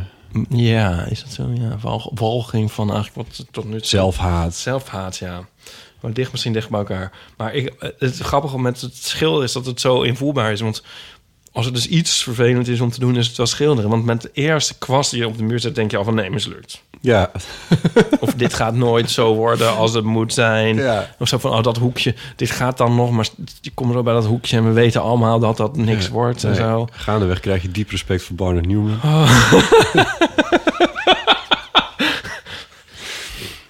Precies wanneer ben je Ja, zo dit- dit was, geworden. eh, dit was ongevraagd Precies zo denk ik van, ja. Ja, en inderdaad, oh, het is niet dekkend en zo. En oh, het, is, oh, het, het, gaat, het wordt toch weer vies Ja, en zo. ja. Al- al- Als het al lukt, dan is Ja. het dan maar voor heel even Ja. en zo. En die kozijnen gaan zeker niet lukken en zo. Het is zo'n kwelling. Ja, ja. Het is niet de activiteit of zo. Nou ja, het is ja. gewoon het, denk, het vreselijke denken over de... Ja, Ja, maar ja, nee, ja, maar nee, ik bedoel, dit huis van mij, waar we nu in zitten. eh, ik heb dit niet geschilderd toen ik hier kwam wonen. Nee. Het kwam omdat ik hier op dag één kwam wonen en op dag twee meteen weer aan het werk moest. En het er best aardig uitzag. Ja. Dus dan heb ik het zo gelaten. Eh, het is allemaal wit. ja. Wat natuurlijk vrij eh, fantasieloos is. Maar misschien in dit relatief donker huis ook wel een goede keuze. Maar wat, wat ik wil zeggen is... dat scheelt al 90% van het denken erover. Het niet doen. Het niet doen. nee, maar gewoon dat het een, een kleurkeuze is... die Oh. zo obvious is en zo fantasieloos is. zit wel aan de gelige kant. Ik zou het toch wel eens een keer even opnieuw doen. Nee, dat vind je helemaal niet. Ehm, maar nee, nee, dit moet ik nog steeds. Dit, dit nieuwe raam, dat kozijn, dat moet ik dus nog steeds een keertje Oh, doen. ja. Dus dat is dan wel zoiets. Omdat ik dan, en dan wordt het dus wel ingewikkeld, dat ik denk van nou, dan kan ik die wel doen. Maar dan moeten eigenlijk de andere kozijnen hier in huis ook Oh, eventjes doen. me. En eh, d- ja, dit Verhuizen is hier het devies. wordt- ja, waarschijnlijk wel, ja, want het wordt alleen maar erger. Ehm, het maakt uiteindelijk natuurlijk weinig uit. Want dan, ja, dat is het punt natuurlijk. dan, dan ben je ermee klaar. Het is alleen maar terwijl je het doet, is het vervelend. En daarna zie je het nooit meer. Ja. En dat is ook zo gek. Maar, en ook al weet je dat, kan je toch niet het uitschakelen terwijl je het aan het doen bent. Maar weet je waar ik het trouwens wel heel erg mee heb ook, wat ik heel erg vergelijkbaar vind, is met schoonmaken. Oh ja. En dan denk ik van, oh nee, maar het wordt nu niet echt schoon en zo. En het, is, het, het is, het is niet goed. Ik heb het eigenlijk al met stofzuigen. Zo Je- van, we weet je, niet iemand zei ooit een het keer tegen mij, dat vond ik echt een hele goeie. Schoonmaken bestaat niet. Je kan het hooguit vuil verplaatsen noemen. Vond ik eigenlijk wel een goeie. Nee, die, je kan juist andersom zeggen. Nou, ik heb toevallig gisteren gestofzuigd. Dat ik het... En dan ben ik dus bezig. En, en netto wordt het echt wel beter. Want het was echt heel stoffig. Nee, sure, ja. en, en overal lagen kruimels en zo. Maar het enige wat ik kan denken is van... ik heb niet alles. En straks dan is het klaar en dan zie ik nog wat liggen... en dan irriteert me dat. Terwijl het wel echt wel, wel 50 keer beter is geworden. Dat was wel heel erg. Ja, het was ook echt heel erg. Ik doe het ook nooit. Maar het is zo gek, want dit is dus echt wel een vorm Maar- van... Ja, maar is het perfectionisme? Het is meer een soort... Hou- Houdt jouw perfectionisme dan ook tegen om te gaan stofzuigen? Nou, ik denk dat wat me tegenhoudt is dat ik weet dat ik terwijl ik ermee bezig ben... eigenlijk bijna alleen maar kan denken... soort negatieve gevoelens entertain. Ja, ja, ja. Dus het devies is doe het niet. Het is... tot het dus zo ondraaglijk Ja, ja, precies. goor is... dat je denkt, nu moet er iets gebeuren... Ja. want dan, anders kan ik alleen maar daar aan denken. Eigenlijk eh, het dus nooit goed. Ja, het Nee. klinkt allemaal weer echt van... waar gaat dit over? Ja, ja, Nee, maar goed. Dit zijn... Maar dat, ja... Zij, heeft, zij gooit... koken. Dat je denkt, dit wordt weer, het wordt weer niet lekker. Oh ja, oh nee, ja. ja. Nou ja, bij mezelf kan ik het dan nog wel hebben. Maar als ik dan voor anderen ook nog moet koken, dat vind ik... Ik heb net toevallig heel goor voor mezelf gekomen. Meestal als ik alleen ben, dan wordt het dus heel goed. Maar toevallig vandaag nou eens niet. Is het gewoon een smerig. Eh, maar ze heeft het ook over ons werk. Ja. Respectievelijk. Ja, maar dan, vind- dan vind ik perfectionisme wel een... Dan, dan heb ik er minder... Dan is het meer... eh, Mag ik je er iets over vragen? ja. Want, ehm, dus laten we eventjes het podcasten inmiddels ook een deel van jouw werk noemen. Je verdient op slotverrekening om de handdoeken mee. Bakken het geld knots tegen de linten. Maar, ehm Dan kun je met- ook een jingle van dat je zo, zo water zo... Zo dat je, een beetje zo het klotsen. dat je ons zo hoort zwemmen door, Ja. door het geld. Ehm, Kan ik dat? Nee. eh, nee, dat kan niet. Nee. Niet zonder hier een puin op te maken, dat water. Eh, nee, maar eventjes op een wat geïtereerd niveau. eh, ben je met fotostrips natuurlijk... Heb je een schets, dan schiet je de foto's... en dan bewerk je ze in Photoshop... en dan publiceer je ze. Dus daar zitten al drie momenten voor dat het eindproduct er is. Met het maken van podcast, waar ik de edits doe in ieder geval... en daar heb jij helemaal... Nou, ik vraag je hooguit eens een keer via een tekstje van... zal ik dat erin laten of niet? Ja. Maar daar heb je heel weinig controle over. Is, is, dat, is dat dan ook... Wat, hoe sta je dan ook anders... Ja, Ja, dat is zo onvergelijkbaar. Nee, maar gewoon qua gevoel. Het perfectionisme dan. Ik bedoel, nu maak je je dus al heel druk over... dat we net een uur hebben gepraat... in een volgens jou negatieve toonzetting. Ja. Ik denk wel vaak van... had ik maar minder gezegd. Of zeg maar ook in het leven gewoon... eh, in, bent een afspraak Oh, met ja. iemand... en dan loop je zo weg en dan denk je van... wat heb ik nou er allemaal voor... had ik niet, Ja. gewoon, had niet gewoon elke zin die ik zei... zinnig kunnen zijn en. En raak of to the point... of, of vriendelijk of dat de ander er iets aan had... in plaats van een soort brei uit te storten van... je zoek hem maar. Dat gevoel... dat heb ik altijd. Bij de podcast ook. Ja. Ja.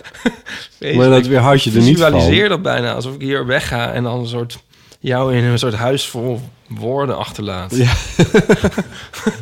Ja, een harde schijf vol woorden, Niet dat maar- mensen dit luisteren, maar goed.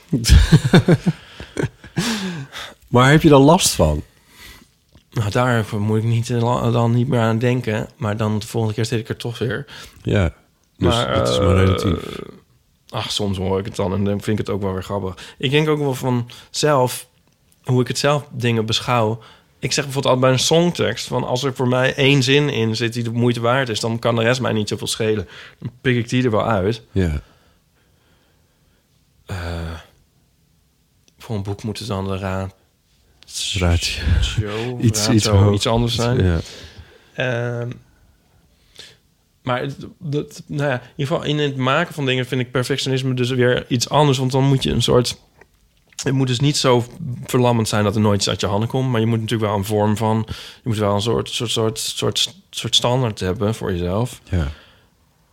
En ja, die, die moet, daar moet een soort, er is een soort, soort, soort, soort kant op. Ik weet niet, soms zit er niet meer in of zo. Ja. Ik doe dat is denk ik het aantrekkelijke. Daarom vind ik het altijd zo aantrekkelijk in mijn werk, in specifiek de fotostrip. Dat is, dat is altijd zo'n fijn moment als ik de foto's heb. Omdat er dan een soort, soort deel is afgesloten. Ja. Meer dan, dat is het materiaal, daar moet het echt mee komen. Ja. En daar kan ik dan wel perfectionistisch op losgaan. Ja, maar dat zijn wel de beperkingen waarbinnen dat dan ja, dan de kaders voor, ja, gesteld. ja. Ja. En dat is heel prettig. En dan haal ik er wel het meeste uit, denk ik. Dan doe, dan doe ik wel echt heel veel mijn best. en dan blijf ik ook naar terugkeren. Dus voor, als dan een boek van gemaakt wordt of zo... dan pak ik nog eens bij en dan denk ik van... oh ja, maar ik kan nu meer meer. En dan ga ik dit weer wat minder Ja, ja, ja. geel maken en zo. Een soort andere uitsnijden of zo. Maar dit, je hoeft niet helemaal weer opnieuw te beginnen. Dus Nee. dat is heel lekker. En dit is een soort... Ja. Dat vind ik wel fijn. Dan vind ik perfectionisme wel lekker. Dus er is een soort zelfgecreëerde kaderstelling. Sorry, dit, eh, eh, ik probeer het een beetje te, te, Ik bedoel, ik zit aan de, aan de muren van haar te denken. Ja. Eh, van die muurverf, die heb je gekocht. Dat is er. Dit, dit is waar je het nu mee moet Ja, doen. je zou dat ook zo kunnen zien, ja. Ja.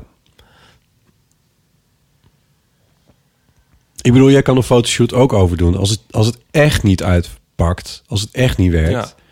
dan zou je een fotoshoot opnieuw kunnen doen. Ja. Zij kan nieuwe, foto, nieuwe muurverf kopen en het opnieuw opsmeren. Maar het is heel veel werk, het kost heel veel tijd. Ja, maar dat is kan, veel dan, kans geld. is ook niet echt groot dat het dan beter wordt. Want je hebt dan meer met je eigen beperkingen te maken of zo. Ja. Ik bedoel, je leert... als je heel vaak schildert, dan, zou je er ook wel, dan wordt je er wel handiger in natuurlijk. Ik denk dat het ook heel erg snelheid is of zo. Want je gaat dan zo... Ik zit dan ook heel erg te mieren.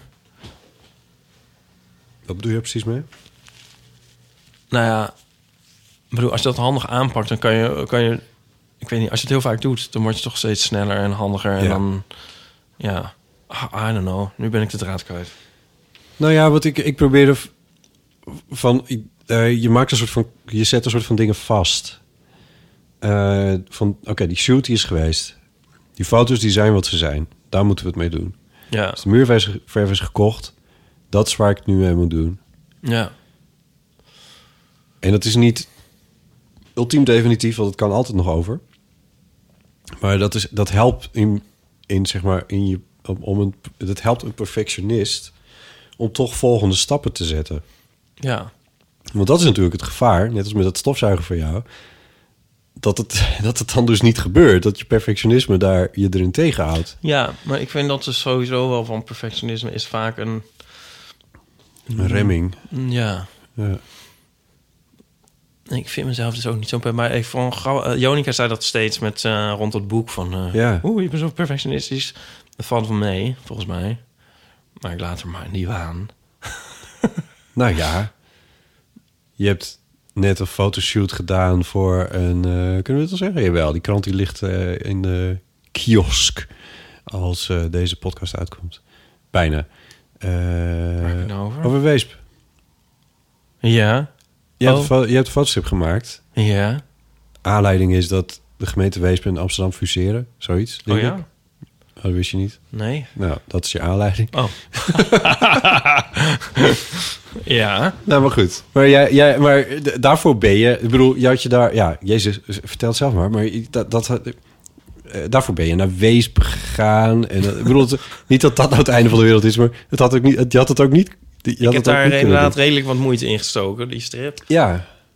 Dat klopt. Nou, het zit ook heel erg in de grap. Ah, ja, nou ja, of zo. Ik gooi, ik gooi heel, heel veel dingen weg en ik denk heel vaak... Ik blijf dan over de tekst nadenken en de formulering en zo. En ik vind niet zomaar van, nou ja, een soort vijf en een half... Die ga, daar ga ik niet...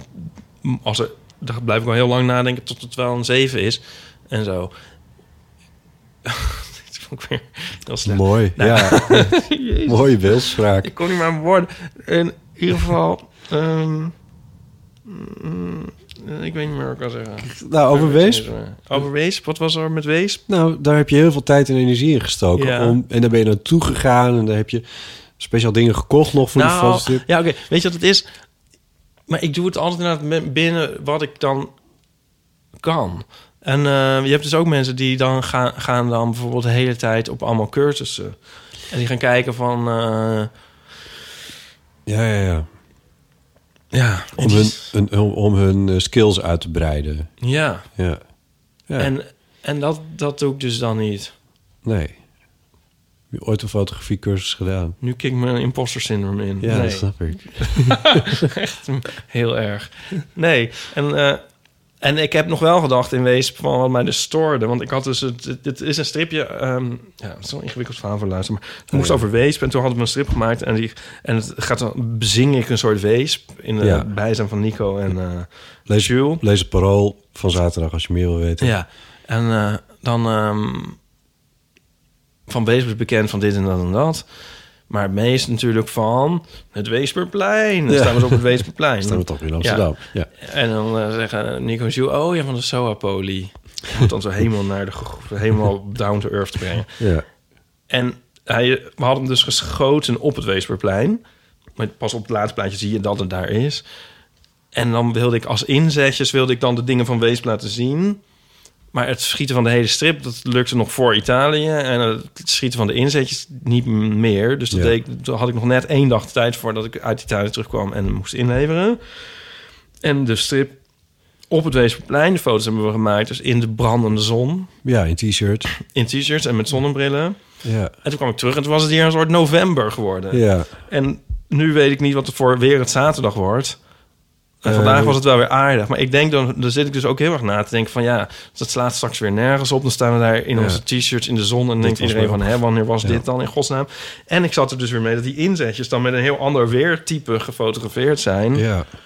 Ja, maar Dit weet, is per- perfectionisme. ik weet niet wat de grootste perfectionist hier dan aan zou doen, maar ik weet niet, ik ga niet dan ons weer bij elkaar roepen van jongens, we moeten dit even Nee, het slechter ja, weer Ja. nog een keer doen Nee, zonder zonnebril. Ja, ja, nee. de- Dat zou je kunnen doen. Op een gegeven moment moeten toch wat, wat praktische dingen moeten ook een beetje...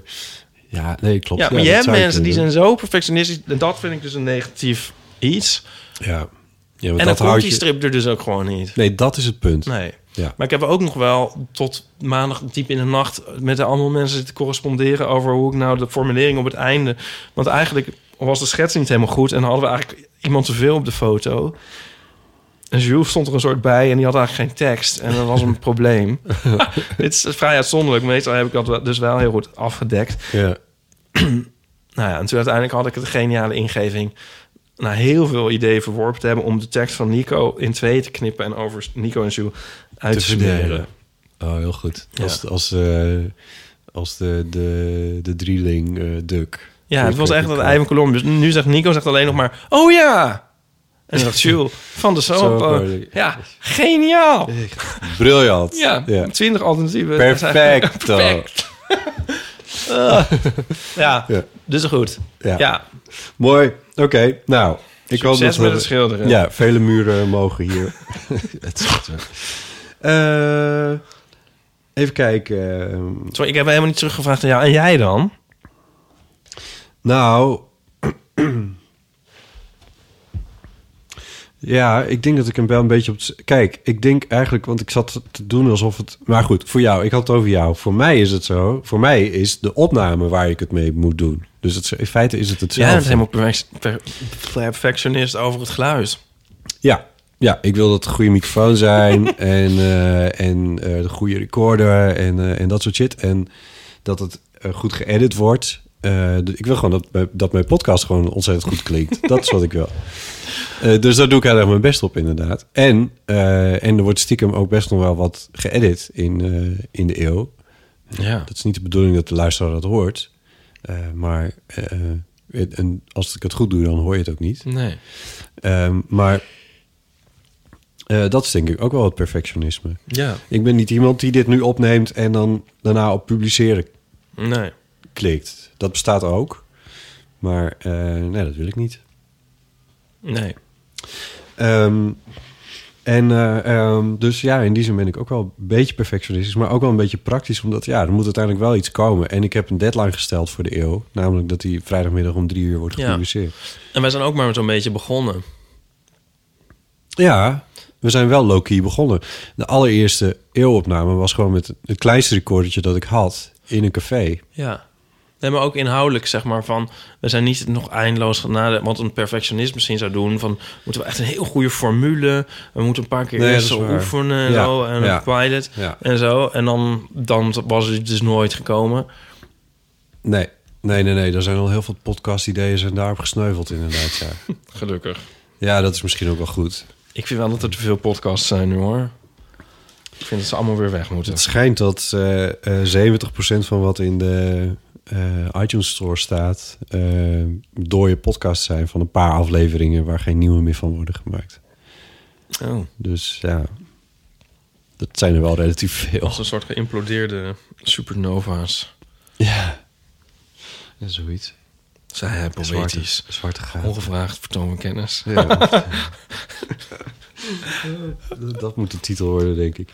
Ehm, Oké, we hebben nog een berichtje gekregen over het onderwerp wat ons niet snel verveelt, namelijk schaamte. Hey Botte, Ipe en wellicht een gast. Ik eh, bel met Margot. Ik ehm, bel met een schaamteverhaal. lang getwijfeld of ik het wel zou doen, want het is immers een gênant verhaal. En als ik er terugdenk, krijg ik nog steeds buikpijn. Ehm, maar ik zat bijna precies een jaar geleden op de dag af ehm, in een restaurantje te eten met een date die ehm, niet bijzonder gezellig was, maar niet heel slim misschien om te gaan eten ook dan meteen bij een eerste date. Maar dat kwam even zo uit en ehm, het was 4 mei. Verder niet zo heel erg bij stilgestaan. Het was 4 mei. Oh!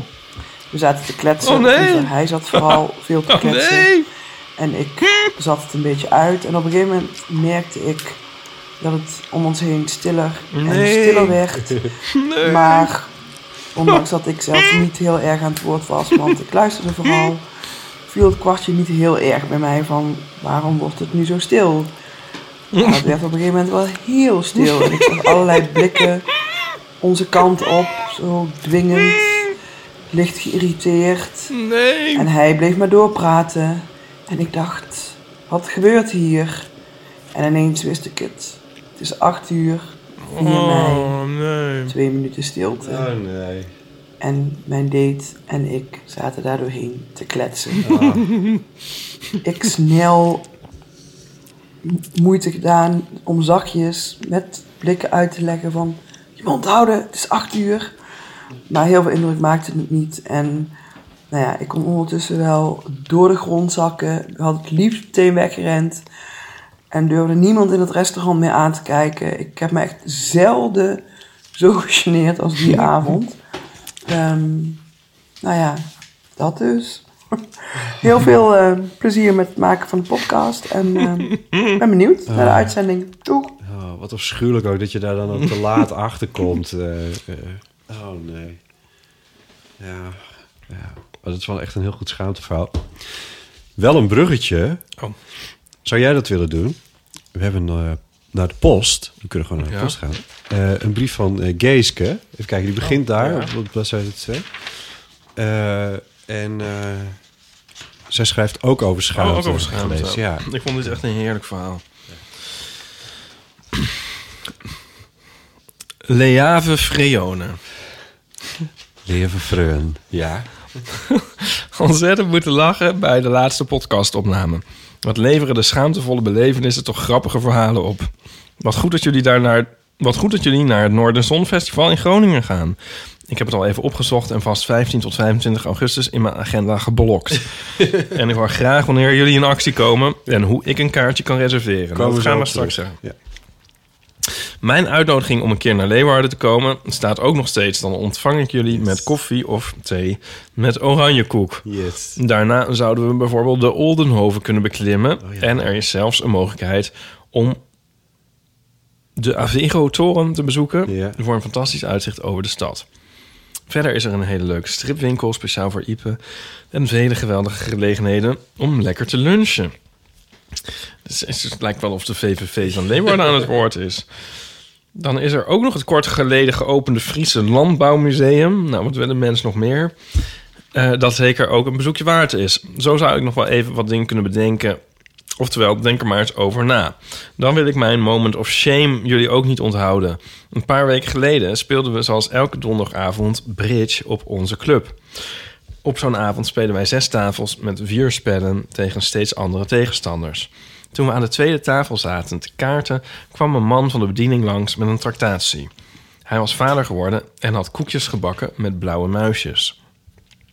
En ik met mijn astma had beter moeten weten. Maar ik nam een hap van het koekje en voelde meteen Oh. een enorme hoestbui aankomen. Uit alle macht probeerde ik dit tegen te houden, maar door snel een slok water te nemen. Helaas, het was al te laat. Als een tsunami spuugde ik het water over de tafel. en mijn rechter tegenstander. Oh nee. Hoe gênant. Ik maar sorry, sorry roepen en Kees met een zakdoek deppen en zeggen... daar kan ze niks aan doen hoor. Man Kees, ja. Enfin, alles weer een beetje droog gemaakt. En toen bleek de tegenstander een kaart te missen. Wat erg.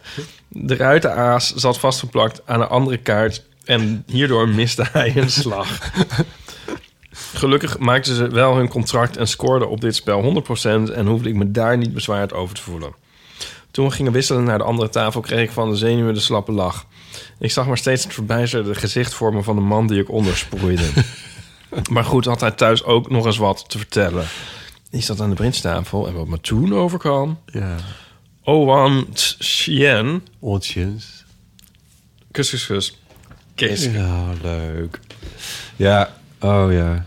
Ja, oh, dat is wel heel erg. Ja, dat soort, dat soort dingen inderdaad. Ja. Zeg maar dat je, je, dat je lichaam je even in de steek... Ik heb het nu eigenlijk dus een beetje. Mijn stem begint me nu langzaam te gênant. verlaten. Ja. Nou ja, gênant. Maar ik, ik vind het zo kut. En je kan er niks aan doen. Nee. Dat is zo erg. Ja. Ja, tenminste, ik ben nu heel dapper. Maar je bent nu toch on the way up trouwens? Maar ik ben wel beter aan het worden, maar het is. eh, maar mijn stem is er niet. En ik merk dat hij nu op het randje staat van eh, breken en dan is hij weg. En dan kan ik niks meer zeggen. Dan verandert het ook in een grote hoestbui. Oh, dan krijg ik een solo-aflevering. En ik, ja, en ik begin nu dus aan mijn derde kopje kamillethee met honing. Wat dus echt heel goor is. Maar wat wel helpt. Hm. Bedankt Bedankt. Voor wat? voor het luisteren. Oh, oké. Mijn zus zei altijd... Nee, maar goed, dat je je lichaam je in, in, in de steek laat. Ja, Dat- ja, ja, ja. Thanks for nothing, zei mijn zus altijd ook, ja. Ehm, ja, nee, ja. Je zou maar zanger zijn. Zanger, ja. Oh, ja. Of überhaupt op een podium. Of in een carré moeten staan of zo. Ja. Hmm. Ja. Ja, en dan zeg maar de, de druk vooraf. Je moet wel, je moet wel gezond zijn. Oh ja, ah. Speaking of which, wij moeten gezond zijn op... 24 augustus. Dat is de datum. Zet die maar in je digitale agenda. Nou, dit mag ook wel in de papieren, want dit verandert waarschijnlijk niet meer. nee, dit is de datum. Ja, dat wij op Noorderzon... Hoeveel mogen we hierover zeggen? Hoeveel gaan we hierover zeggen? We staan dan op Noorderzon Ja, om 7 uur s'avonds dat is een zaterdag. tot half negen. Dat is kort. Vooruit. En ehm, we zijn met Paulien Ja, dat is natuurlijk nog een van de allerleukste dingen. Want- live met Ja. z'n drietjes. Want het, het lukt feitelijk nooit om met z'n drieën... Als we, als we een keer live zijn, dan gaan we vaak met z'n tweeën. Met z'n tweeën. En dat, eh, dat is ook superleuk. En dat werkt heel goed. Eh, maar dat Pauline er ook bij is... dat is heel uitzonderlijk. Dat lukt eigenlijk nooit. Maar in dit geval lukt het wel. Het was echt... Zij is net weer zo leuk terug is. van vakantie... en ze vindt Noorderzon heel tof. En daardoor en, en ze doet het niet meer op dit moment. Dat scheelt misschien Ja. ook. Eh, waardoor het wel lukte. Dus eh, Ja, ik heb verheug bedongen- ik heb echt bedongen- enorm op. Ik heb bedongen dat we heel groot op de posters komen. Oh. Nee, dat is een grapje. nee, ik heb er ook heel veel zin in. Dit is mijn Utrecht, hè? Groningen. Ja. Ja. Nou, ik vind Groningen dus ook heel erg leuk. Ja. En ehm, ik was Het zelf... is toch ook een stripmuseum? Ja, dat is een pijnlijk verhaal. Oh. Dat is opgeheven, hè? Oh. Nou, tenminste, ik dacht dus dat het verhuisde. Maar eigenlijk is het dus het opgeheven en tegelijk heropgericht op een andere plek. Maar het is eigenlijk niet echt hetzelfde museum. Oh. Ja. Nou ja. Maar er zit dus wel iets. Maar dat is dan nu ook in, het, in, het, in, de, in met games. Oh ja. Dat vind ik dus heel stom. Nou, vergeet dit. Er Ja. zit een hele goede platenwinkel. Ja, maar niet die ene die iedereen zegt dat ze goed is. Oh. Namelijk Jezus. welke is dat ook alweer? Eh, Plato. Ja, nee, die is wel goed. Ja. Ja, maar je hebt zo'n andere en dat is zo van... Oeh, eh, dan moet je naar... eh. En dat is dan zo'n stomme rockplatenwinkel. En dan ook eigenlijk Oh. heel klein met een man met een cowboyhoed achter de balie en zo. En dat vond ik dan, vond ik Ja. dan minder. Oh, ja. Maar je hebt een hele, sowieso hele leuke platenwinkels. En Groningen is mijn fantastisch. favoriete boekhandel Isis. Oh. En ehm Groningen is fantastisch. Ja. Dus dat is al heel erg leuk. En dan, eh, eh, en dan mogen we er ook nog optreden. Ja, ik vind het echt... Ik, dit is echt een soort... Dit is, ik vind het zo te gek. Ja. ook heel- wat ook leuk detail is... vind ik in ieder geval heel grappig... is dat jij het hebt geregeld.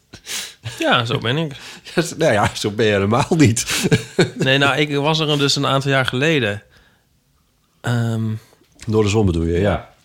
En ehm, toen was ik in een... ehm dat steentje weer laten vallen. Nou ja, in een zeecontainer trad ik toen op. Ja, dat doen ze op Noorderzon, ja. Ja, en ehm, ik vond het best wel hachelijk, want ehm, toen Is dat nou waar wat ik nou weer ga zeggen? Toen moesten mensen betalen, geloof ik, om mij te zien. Ja, dat is ook wel. Is dat ook? Ja, oh ja, dan was dat daar. En dat wist ik eigenlijk niet van tevoren. En dat, daar schrok ik van. Want dan dacht ik van, dan willen me... Dat was mijn imposter syndrome weer. Dacht ik van, oh, maar dan... A, wie gaat dat doen? En B, vinden ze het dan wel leuk? Ja, maar ik denk dat ze voor ons straks ook een kaartje moeten kopen, hoor. Oh, ja, dat weet ik niet. Ja, maar ehm, wel. ik vond dat... eh, maar dat ging toen heel goed. En het zat... En ik zou dat dan zes keer doen of zo. Maar dat werd een soort van onduidelijk wanneer het begon en ophield. En ik heb het volgens mij al tien keer een praatje van een kwartier gehouden. Nou ja, En ehm, nou, het, werd- het was de hele tijd vol en zo. En de mensen vonden het heel erg leuk. En ik vond het dus ook heel erg leuk. Ja. En, ehm, het is een ongelooflijk leuke sfeer, vond ik het daar op Ja. het festival. En ehm, ik heb echt heel goede herinneringen aan. Dus ik vind het echt heel leuk. Om maar en zo heb je die Stefan leren kennen, bedoel je vertellen? ook? Ja. ja. Ja, die da- dat organiseerde. Die heeft me daar toen gehaald. En zelfs in het exotische Groningen wordt deze podcast geluisterd. Ja. Ja, dat is gek. Vorige keer hadden we het er al even over... en toen noemde ik het park waar het plaatsvindt het Noorderpark. Sorry, dat is heel erg Amsterdams. Het is natuurlijk het Noorderplantsoen. Oh. Ja, Ja. detail maar wel belangrijk. Ehm, 24 augustus, dus eh, markeer dat in je agenda. Ga niet op vakantie op 24 augustus. En als je dat dan doet, je? ga dan naar Groningen op vakantie. Ja. Oké, dus dat. Eh, wat staat er nog verder op? eh, oh ja, jij moest ook nog iets vertellen over Schokkend Nieuws. Oh ja, als je me nou nog niet zat bent, dan kun je eens luisteren naar de podcast van Schokken Nieuws. Want in de ene laatste aflevering... daar- Zit jij nou alweer in een andere podcast? Eén keer. Mag ik één keer in een andere podcast? ik, ik, ik zit helemaal nooit meer in een andere podcast. Ik, ook Echt, wel heel- ik begrijp echt helemaal geen kut van. Ja, maar jij, jij zit ook niet bij Schokken Nieuws. Nee, ja, nee. Nee, nee, ik zit niet bij Schokkend Nieuws. Nee, dat klopt. Nee. Ik heb het gehad over clichés in genrefilms. Met Nou. Jasper en Julius. Mocht dat je nou interesseren... Ja, maar bij mij heel erg erger dat we er één heel erg vergeten zijn. Oh. Dus dat kan ik dan nu even zeggen. Oh, Nou, god, dat is een- dan ga je de rectificaties in deel van amateur doen. Ja, zo van, can you enhance? Dan hebben ze zo'n vage foto, waar dan net niks op te zien is. Ja. En dan vragen ze zo aan de technicus van dienst van, can you enhance? Ja, en en die zoomt dan in en zo... En dan krijg je een HD-beeld van een een haarscherpe foto. Ja. In hoeveel films zit dat wel niet? In een miljard. Ja, dat is Ja. toch heel irritant. Nou, daar hebben we het niet over gehad. Maar dit is wel een voorbeeld van, van het soort dingen waar we het dan wel over hebben. Ja, vooral in horrorfilms. Dat iemand zo met zijn sleutels aan het frutselen is. En van, oh, wordt achterna gezeten, oh, naar binnen. En dan, oh, het verkeerde Nee, deze, nee, niet deze sleutel. Oh, de sleutelbos valt. Oh, het monster komt dichterbij. Oh ja. Weet je wel? En dan zo al die dingen. Ja, oh Het is ja. best wel een leuke aflevering, denk ik. Ik heb hem niet teruggeluisterd hoor. En eh, ik, ik heb die podcast ook wel eens vaker aangeraden, toch? Ja. Misschien moet je dat ook eens doen. En dan denken mensen van podcasts die je altijd aanraadt... van, oh, misschien moeten we die bot ook eens vragen. Ik, ik heb... Ik heb ik, ik, ik, Waarom wil je een andere podcast? Ja, dat weet ik niet. In het begin dat ik deze podcast maakte... heb ik in allemaal andere podcasts Ja. gezeten. Nu denken ze, hij is te beroemd. Die, moet- die, die komt niet. Ik, heb onlangs toch in eentje gezeten... waarin ik iets moest vertellen over een microfoon of wat. Weet ik veel. Oh nee, over compressie. Nou, zie je wel. Ja, nee, maar ja. Hè? Nee, dat was heel, het was heel tof. Het was, wel- het was leuk dat hij aan me dacht. Maar ik had ook zoiets van, ja, compressie. Ja, dat is niet echt een super sexy onderwerp. Nee, nee. Nee. Dus, nou, eh, maak jij nou een podcast en denk je... oeh, ik wil Botte Jellema te gast. Ja, bel me. Bel, me bel Rinske. Bel 06 1990 68. 71. Heel goed. En er stond nog iets op je lijstje, namelijk de Volkskrant. Ja, ik had ook nog een podcast aanrader. Ja, oké. Want ik ben dus closet Frank Boeien fan. dat is geheim. Dat is een eh, geheime eigenschap van Dat is je. een geheime eigenschap. Het is iets wat nu iedereen van mij weet. Ja. en, eh, het is ook, het is, ik ben niet onvoorwaardelijk fan. Maar ik heb, wat ik al vaker heb gezegd, je moet mensen beoordelen op hun beste werk. En in die zin ben ik wel volmondig fan van Frank Boeien. En hij is... ehm, en nu zijn er heel veel mensen die dat niet zijn, weet ik. En ook mensen die een uitsproken hekel hebben aan hem... op basis van allerlei vooroordelen.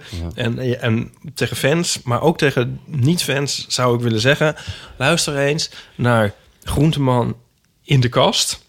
Gijs Groenteman, ja. Gijs Groenteman voor de Volkskrant. Voor de Volkskrant. Interviewt hij mensen uit In de showbiz. Ja. Ik bedoel, uit de wereld van cultuur. Ja. En eh, hij heeft een interview met Frank Boeien nu gedaan. Ja. Eh, en dat is zo'n leuk, goed interview. Oké. Ja. Ja, laat het ook maar en ik dacht dat ik eigenlijk al, al heel veel... Ik bedoel, ik weet ook best wel veel van Frank Boeien. Mhm. Maar er toch heel veel nieuwe dingen. En het gaat over muziek maken. Ik, het denk ik voor jou ook heel leuk. Het gaat over... Het gaat aan de hand van ehm, tien liedjes die hij heeft uitgekozen... die een bepalend zijn geweest voor zijn carrière. Eerder heeft, eh, heeft Gijs Groenteman het ook eens gedaan met Spinvis. Mhm. Maar de- ik vind deze nog veel beter uit de verf komen. Eh, en het zijn allemaal dingen die mij niet aanspreken. kan je nagaan? Hoe- Ja, of het is niet helemaal waar, maar goed. Het gaat over Bob Dylan en de Beatles en Pink Floyd. En eh, Elvis Costello. En dat zit allemaal in. Nou ja, Ja, de, de Stones gaat het over. Ja, die staan niet in jouw iTunes, denk ik. Nee, maar ik vond het dus ontzettend leuk om te horen. En Bowie, het is gewoon heel erg leuk om te horen wat, hoe die invloed zich dan heeft voltrokken. En het gaat over zijn jeugd. En die is ook heel interessant. En komt uit een heel groot gezin in Nijmegen. Ja. Ja, Nijmegen, dat weet iedereen. Maar ehm, wat hij daarover vertelt is echt heel erg leuk. En hij, hij komt er echt heel erg leuk in naar voren. En Gijs doet dat echt geweldig. Oké, tof. Ja, dus dat moet je Ik even ga luisteren. luisteren, goed. Ja. Alleen de laatste vijf minuten zijn jammer. Oké. Ja. Nou, weet je wat? Vertel Ja. daar lekker niks Nee, over. niks dat, over. eh, dat horen we Nee. dan wel. Eh, nog meer Volkskrant. Want je stond erin deze oh ja, week. daar stonden we in. Ja, maar ja, dat weet ik eigenlijk niet meer wat ik daarover moet zeggen. Nou, dat dat gewoon tof is en dat... Hadden we het er niet over gehad? Dat je, hoe je dat, hoe oh, dat allemaal God, is we hadden het gegaan? over gehad hier. Ja. Dat jij... eh, Oké, het gaat dus over het boek van, eh, van jou en Jonica. Ja. New Scientist. eh, fotostrips. gebundeld. Hebben we het hier uitgebreid over gehad. En Volkskrant wou er wel geen, wel geen aandacht aan besteden. En uiteindelijk Maarten het allemaal Keuleman... gezegd? Nou, in ieder geval tegen mij. Oh, ja. ja. volgens Ja. mij is dat ook on record geweest. Ehm, die heeft jullie uiteindelijk toch benaderd of jullie iets willen doen. En die heeft toen gezegd, we- gaan... Ja, hier hebben we het met Pauline over gehad, Ja, volgens mij. oh ja. En je Eh, fotostrip voor ons interview. Ja. Ja, was zijn idee hoor. En waarom, waarom ik nu weet dat we het erover hebben gehad... is omdat we toen zeiden van dat jij het ook zo tof vond. Van wat ontzettend gaaf dat ze er dan zo'n werk van maken... en dat ze het op deze manier doen. Ja. Ja. Hoe is het uitgepakt? Nou, eh, heel erg leuk.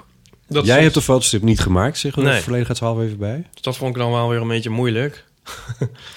Om dat uit de handen te geven. Ja, dat snap ik. Nou, het ging eigenlijk best wel goed. En eh, woensdag stond hij erin. Was gewoon een, fotograaf ook van de Volkskrant? Ja. ja. En vast voor mij is het dan wel interessant om te zien hoe, die, eh, hoe het dan aangepakt is. Want het ziet er heel anders uit dan als ik het had gedaan. Ja. En ehm, tot mijn halve frustratie ervaren lezers dat niet zo of zo. Tenminste, niet dat ik te horen... Niet dat mensen dachten dat ik hem had gemaakt of zo, maar ik weet niet. Niemand zei dat. Van, oh, het ziet er heel anders uit dan als jij het doet. of ja, ik weet niet, wat is dit hier? Waarom zou dat een frustratie zijn? Nou ja, ik vond het wel... ge- Ik, ik, ik eh, ervaar het ook als een beetje kritiek op mij. Hoezo? Eh, nou, dat, dat mij ook niet per se was opgevallen dat het er nou Echt echt 80% anders uitzag. Oh. Ehm, natuurlijk zag het er anders uit.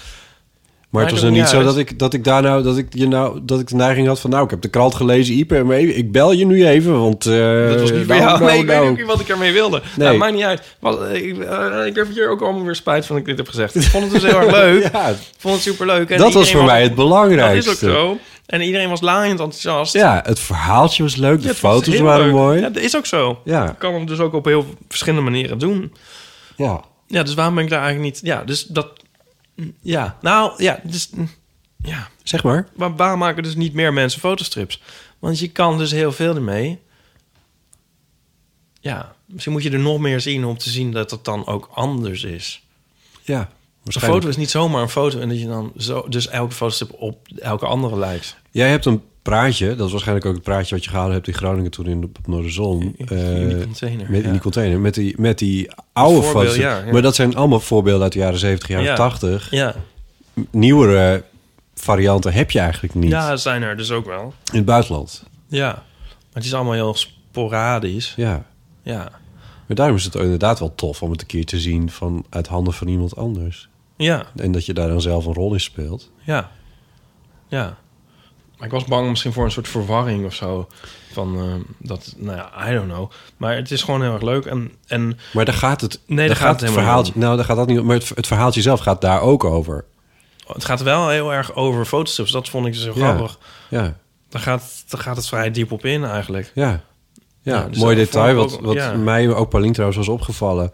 eh, was dat jij op een gegeven moment bijvoorbeeld zegt van... nou, eh, in mijn fotostrips heeft iedereen altijd de mond open. Ja. Dit ken ik van jou, want als jij mij regisseert... voor Ja. een fotostrip zeggen... van, ja, je moet je mond even open doen. Ja. Eh, waarmee jij je ook eh, een soort van afzet... of in ieder geval, dat is anders aan jouw foto's...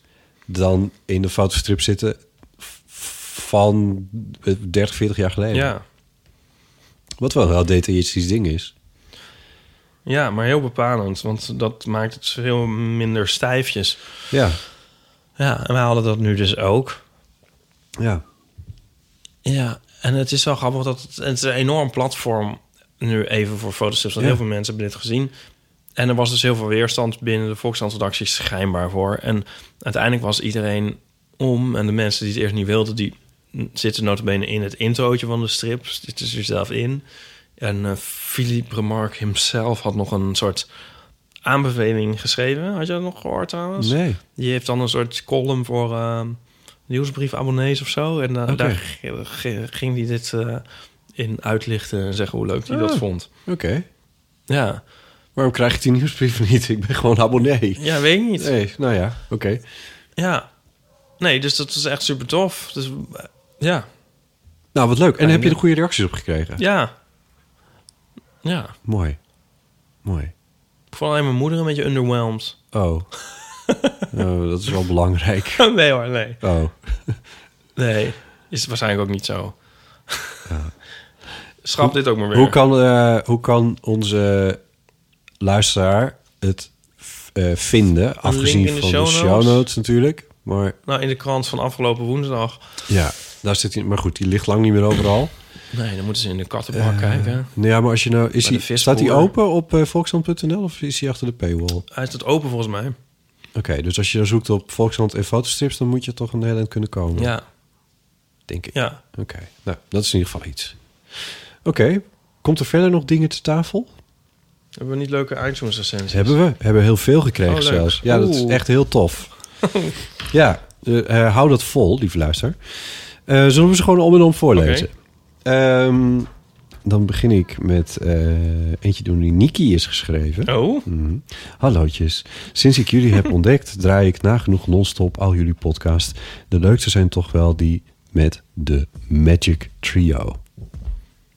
Enkele Mhm. afleveringen, bijvoorbeeld die met Lucky Fons, vond ik minder omdat het dan te veel over de gast gaat. Anyway, misschien gras het wel een wapje. Oh mijn god, nee. Nicole, nu mag jij de tweede doen. Hm, nou, ik toch wel anderhalve roze koek op. Ja, jammer. Dan doe ik de tweede wel. Dan kan jij eerst die koek opeten. Oké. Dat is toch handig? Ja. Of, eh, Zoals een podcast bedoeld is. De Heel van de Amateur is een heerlijke podcast om te luisteren op de achtergrond. Vooral als ik aan het opruimen van het koken ben, vind ik het heerlijk om te luisteren. Ga zo door, Arjan. Waarom? Arjan, waarom? Waarom? Ja, Arjan, waarom? Het staat- ben wel een heel te teleologische opvatting van podcasts. Mijn lievelings heerlijk ontbijt breien door Tina TXX. De Eeuw is echt mijn lievelingspodcast. Ik heb al meerdere truien gebreid... terwijl ik naar Botte, Ipe en soms een gast luister. U hoort het, truien en liefdesrelaties, alles ontstaat tijdens Ja? de Heel van Amateur. Het is. Coming out. Het komt over een pas nu, eh, half mei, al die, al die truien. Ja, nu de air weer in een maand is gebreid. Lekkere lange afleveringen. Bedankt voor jullie interessante ouwe hoer en ga zo door. Hmm, Oké. Eh, even kijken. Ik weet hoe jullie eruit zien. Ja, dat staat hier. Sinds kort zit ik voor mijn werk verder in de auto... waar ik voorheen dat nooit zo boeiend vond... kijk ik nu naar iedere rit uit. Zeker als ik weet dat er een verse eeuw op me staat te wachten. Heerlijk om te luisteren en moet vaak hardop lachen... om de semi-chagrijnige opmerkingen van Ipe. Waarvan ik heel goed weet hoe hij eruit ziet... omdat ik fotostrips lezer van het eerste uur ben... Ik beveel jullie aan, ehm, iedereen aan en heb jullie al aan nieuwe enthousiaste luisteraars geholpen. Commissie, vraagteken. Ja, van al het klotsende geld zal er zeker een deel eh, naar jou eh, gaan. Tot gauw weer in mijn podcast-app. Iris. Probeer een geluid klotsen. Geklotsend geluid, Preet. Maar ja. Heerlijk voor, heerlijke forense podcast. Als beginnend podcastluisteraar heb ik zo hier, sorry, heb ik zo hier en daar wat proef geluisterd, maar kom toch steeds met veel plezier bij jullie terug. Ik luister nu vooral veel oudjes terug en met gasten die ik al ken, maar wellicht durf ik het binnenkort aan om ook de afleveringen met voor mij onbekende mensen in te starten. Begonnen met de aflevering over de brand in het landhuis. Ook fijn om te lu- luisteren. Bedankt voor de gezelligheid en interessante gesprekken. Al dus greppie. Mooie, mooie. Het gres maar een webje.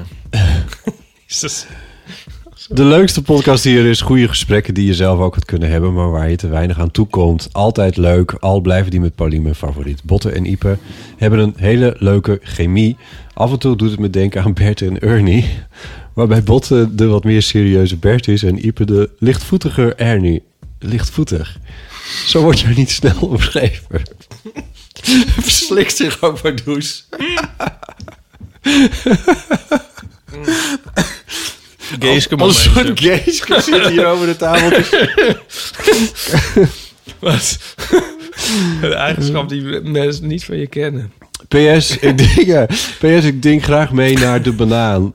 Hebben we een banaan beloofd? Een gesigneerde banaan of zo, staat niet zo bij. Nou, ik vind het prima. Als hij naar Groningen komt, laat het even weten, dan neem ik een banaan mee. Ehm, alles over alles. Dat is een goede titel. Alles over alles. Heerlijk, zegt Sarleen76. De leukste podcast die er is. Oh, die heb je net voorgelezen. ik denk wel, die te titel komt wel heel bekend voor. Recyclen dan, zegt Dorret V. Omdat ik niet goed ben in dingen onthouden, recycle ik oude afleveringen. Oh, nice. Het blijft leuk. Ik heb wel regelmatig de neiging om mee te praten. Air quotes. Helaas niet het lef om de eeuwenfoon te bellen. Daar wordt nog aan gewerkt. Extra hulde voor degene die besloten heeft om elke week te podcasten. Hulde. Dat waren de heren Jansen en De Gier. Kortom, van mij had je wel 15 sterren mogen krijgen. Yay! Grieds. Grieds. Schrijf Oh, ik vroeger schrijf ik dat ook wel eens onder mailtjes. Ja. GRTZ. GRTZ. Ontspanning met inhoud. Zal ik eventjes... Ik heb nu een wat dieper... Oh, Een soort candlelight. Ja. Ontspanning met inhoud. Lekker ontspannend om naar te luisteren. Terwijl het toch meestal ook wel ergens over gaat. Veel lach- of gniffelmomentjes. Genieten van Bottes heerlijke stem. En Ipes vaak de kop opstekende recalcitrantie. Ga zo door, hartje. Oh, leuk. Wie zei dit dan? Laura FH. Oké, en dan nu hebben we CBO. Aan de keukentafel bijkletsen met oude vrienden... terwijl je zelf niets hoeft in te brengen. Gedachteloos aanschuiven en genieten van de gezellige sfeer. Wat is dit? Het is hetzelfde als, als wij dan. Waarin Bo- Botte, Ipe en Paulien... ja, zij is ook mijn favoriete gast... je meenemen tijdens hun keukentafelgesprekken. S'nachts als je niet kan slapen. En je camper aan de Portugese kust als het regent. Wow, exotisch. Ho, ho, ho. Tijdens het koken of whenever. Deze podcast kan altijd. Nou, super lief. Ehm, is er nog eentje van Clary Eat. Yes. Die mag jij voorlezen. Oh, Oké. heel leuk, heel leuk. Dat was het. Oké, ja, nou, maar dit is helemaal te gek. Eh hou dit vol, het eh, schrijven van iTunes recensies. Ja, dit waren er wel heel veel. Iets maar- minder mag wel. Doe maar niet. Hou maar op met het schrijven van iTunes We hebben nu twee weken hebben we ze niet gehad. Sterker nog, bijna drie weken, omdat we zo vroeg opnamen de vorige keer. Misschien hadden we er een paar niet moeten voorlezen. Ja, bewaren voor de volgende keer. Ja. Schrijf vooral, want het helpt echt nieuwe luisteraars te vinden. Eh, en eh, wat doe je? Ik doe even die pootjes een beetje in. Zo. De pootjes van het dan staat wat hoger. En dan kan je ook dit dingetje zo openen. Ja, maar ik wilde hier on, on, Ik- onder. het- Ik, dacht, ik- oh sorry. Oh, nee. Het is wel weer uit. Het is allemaal weer gerommel. gerommel in mijn geluid. Eh, Kijk. Ja, ik heb het alweer. Nee, ik snap het. Oh, dat kan. Oh, ja, ja, ja. Oh ja, ik wil dit eigenlijk zo Dan dat kan je het hem ook nog zo zetten. Ik, ik wil dat Dit is echt- Ik wil eigenlijk zo wil ik hem eigenlijk. Dat dit bierveeltje eronder. Oh, oeps. Hoe gaan we dit uitleggen aan de luisteraar? Oh, die zoekt het maar. Die zijn toch allemaal al lang afgehaakt, neem ik aan. Vreselijk. Nu Nou. luistert het toch niemand meer? Nee, wel. Ehm, Schrijf dus die iTunes recensies. eh, is heel erg fijn. Helpt andere mensen om, eh, eh, om de eeuw ook te vinden. Dilemma's en verhalen zijn welkom voor de eeuwofoon. Levenskwesties. Probeer het in een minuutje te houden. Spreek het in op de eeuwofoon. Als je inspreekt en je denkt, eh, ik weet het niet helemaal, zeg dan gewoon van nou nee, deze, gebruik deze maar niet. Of probeer het gewoon nog een keer. Want dat kan ik wel knippen. Ehm, vinden we superleuk. En het nummer van de eeuwofoon is 06 1990. Jezus. 06 1990 68. 83. That went well. Oh God. Ik weet het. Waarom heb je geen zin meer? 71. En we hebben geen concentrantie de kop opsteekt. Ja, oh, is dat. Oké, goed.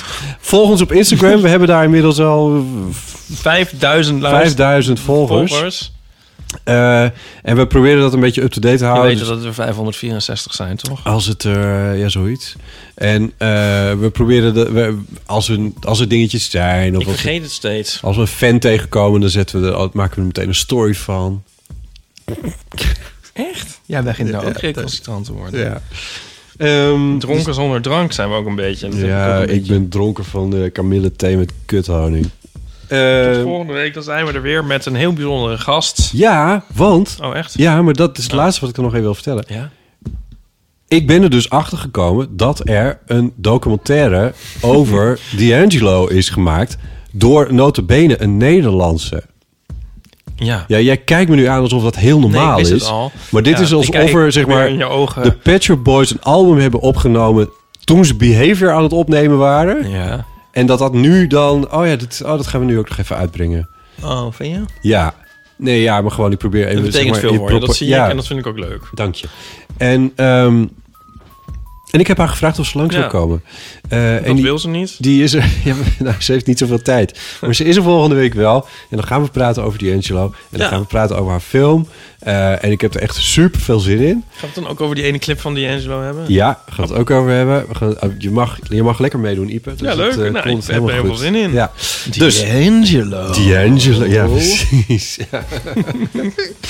Oké. Tot dan. Lieve luisteraar, bedankt voor het luisteren. Ja. Sorry voor mijn stem. En Bedankt voor jullie geduld. tot de volgende keer. Dan gaan we nog beter ons best doen.